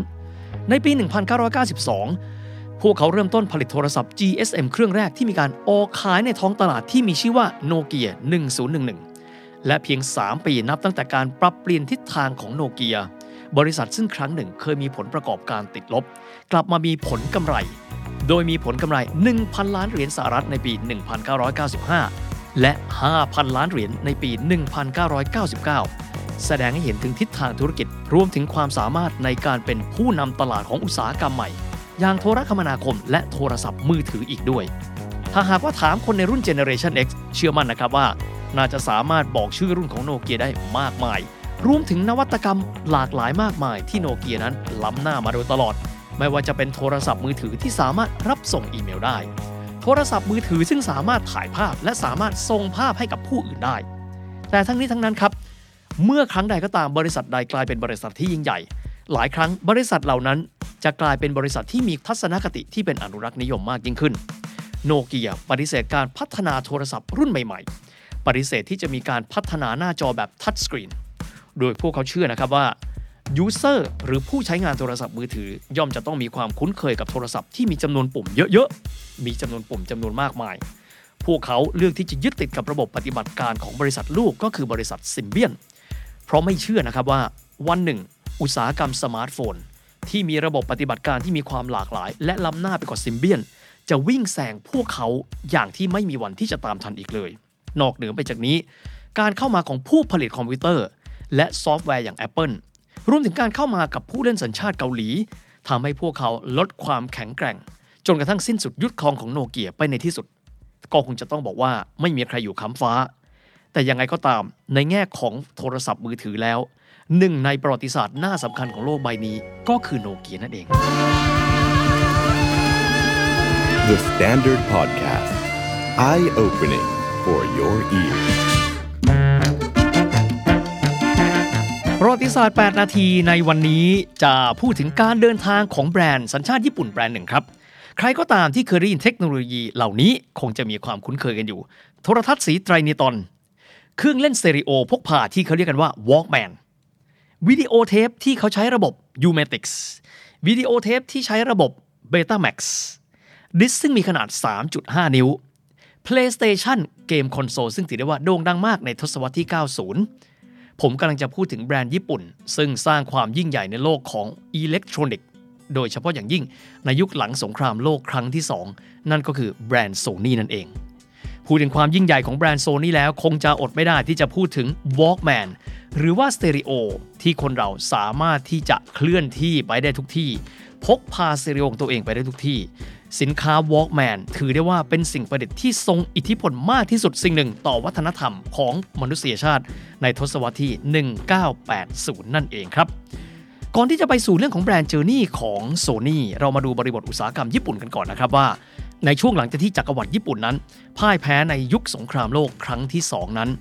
แกนหลักของอุตสาหกรรมญี่ปุ่นในยุคดังกล่าวที่เรียกกันว่าไซบัตสึหรืออุตสาหกรรมขนาดใหญ่ที่มีบรรดาครอบครัวใหญ่ๆเป็นเจ้าของนั้นถือว่าถูกทอนอำนาจไปค่อนข้างจะมากทีเดียวความพยายามในการทอนอำนาจของอเมริกาซึ่งถือได้ว่าเป็นผู้ที่เข้ามาจัดระเบียบญี่ปุ่นหลังจากสิ้นสุดสงครามโลกครั้งที่สองกันด้วยหลังจากนั้นครับสหรัฐอเมริกาตระหนักดีครับว่าหากว่าปล่อยให้เศรษฐกิจของกลุ่มประเทศผู้แพ้สงคราม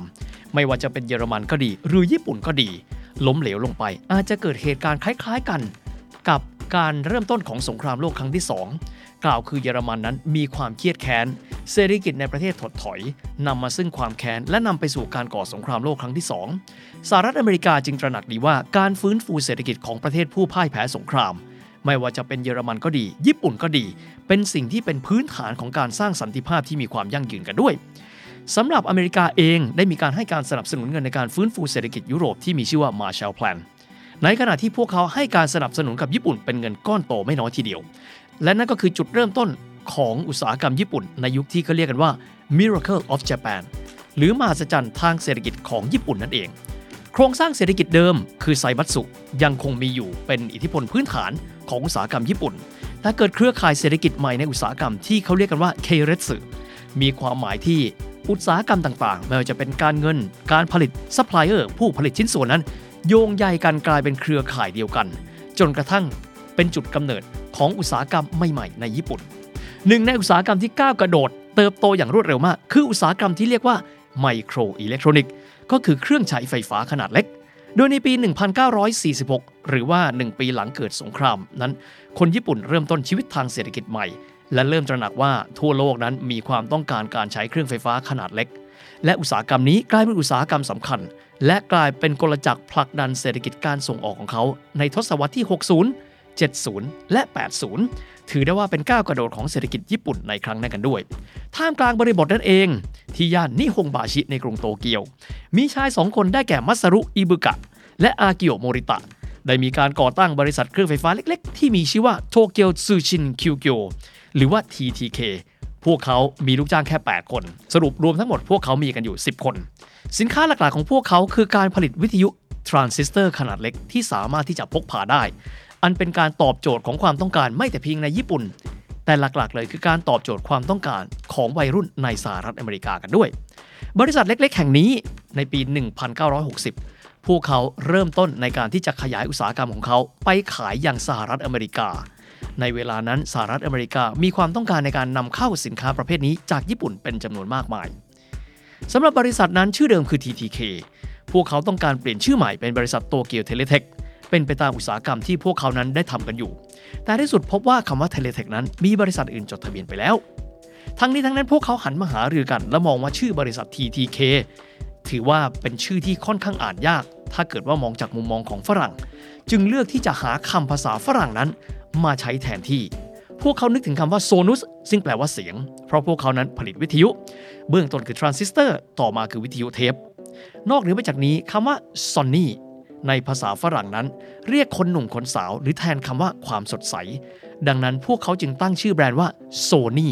แทนที่จะใช้ชื่อเดิมคือ ที ที เค สำหรับตัวโลโก้บริษัทนั้นใช้เป็นตัวอักษร Capital Letter หรือตัวอักษรโรมันเป็นแบบ Capital Letterทั้งนี้ทั้งนั้นคนญี่ปุ่นเองมีความชาตินิยมบริษัททึ่งถือได้ว่าเป็นนายทุนใหญ่ของบริษัทโซนี่ก็คือธนาคารมิตซุยแสดงความเห็นแย้งด้วยการบอกว่าบริษัทญี่ปุ่นนั้นไม่ควรที่จะมีโลโก้เป็นตัวอักษรแบบโรมันจิแต่กระนั้นผู้ก่อตั้งทั้งสองคนก็คือมัซารุอิบุกะและอากิโอะโมริตะยืนยันว่าพวกเขาต้องการทำให้แบรนด์ของเขาเป็นอินเตอร์และเลือกที่จะใช้สัญลักษณ์ตัวอักษรสี่ตัวอักษรโรมันจิคือ เอส โอ เอ็น วายเป็นโลโก้จากวันนั้นสู่วันนี้กันด้วย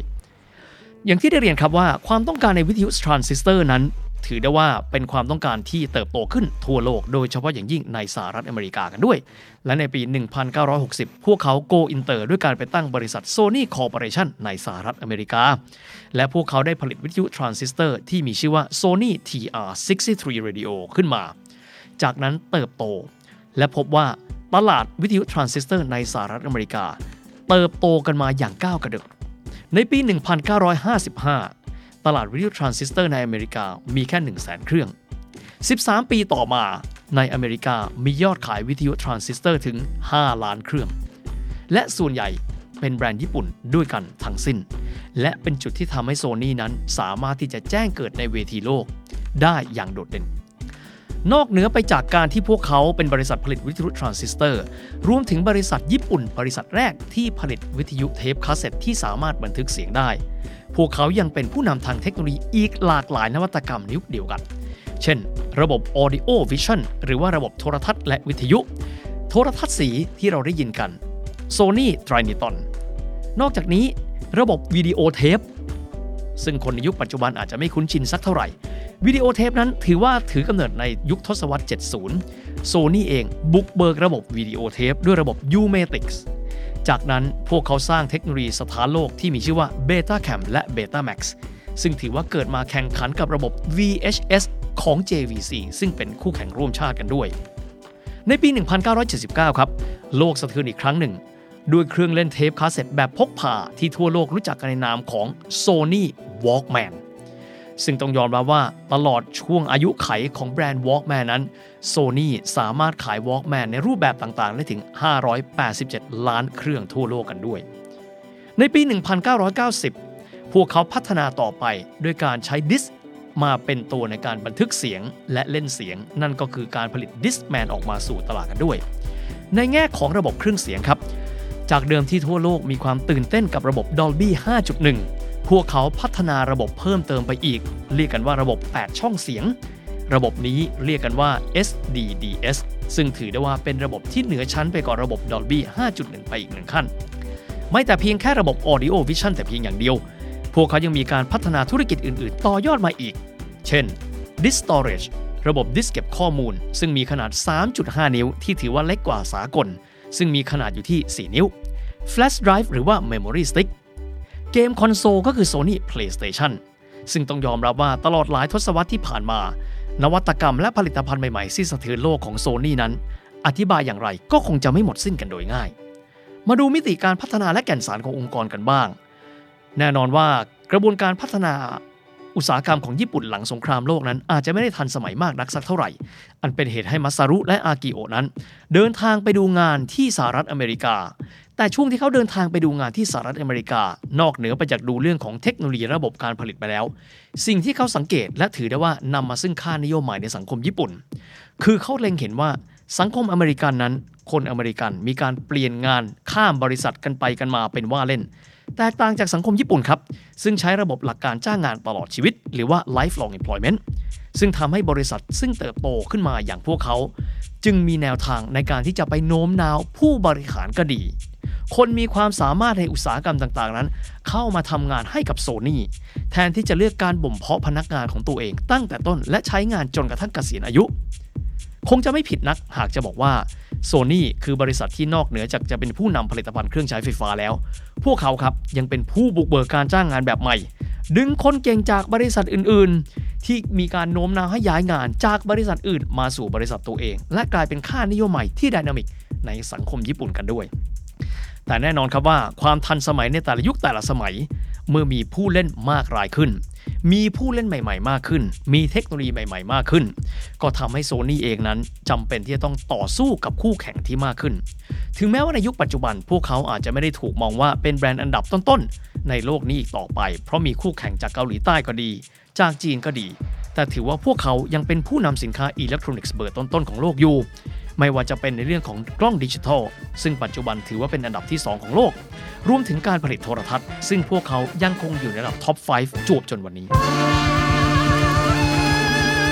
The Standard Podcast Eye Opening for Your Ears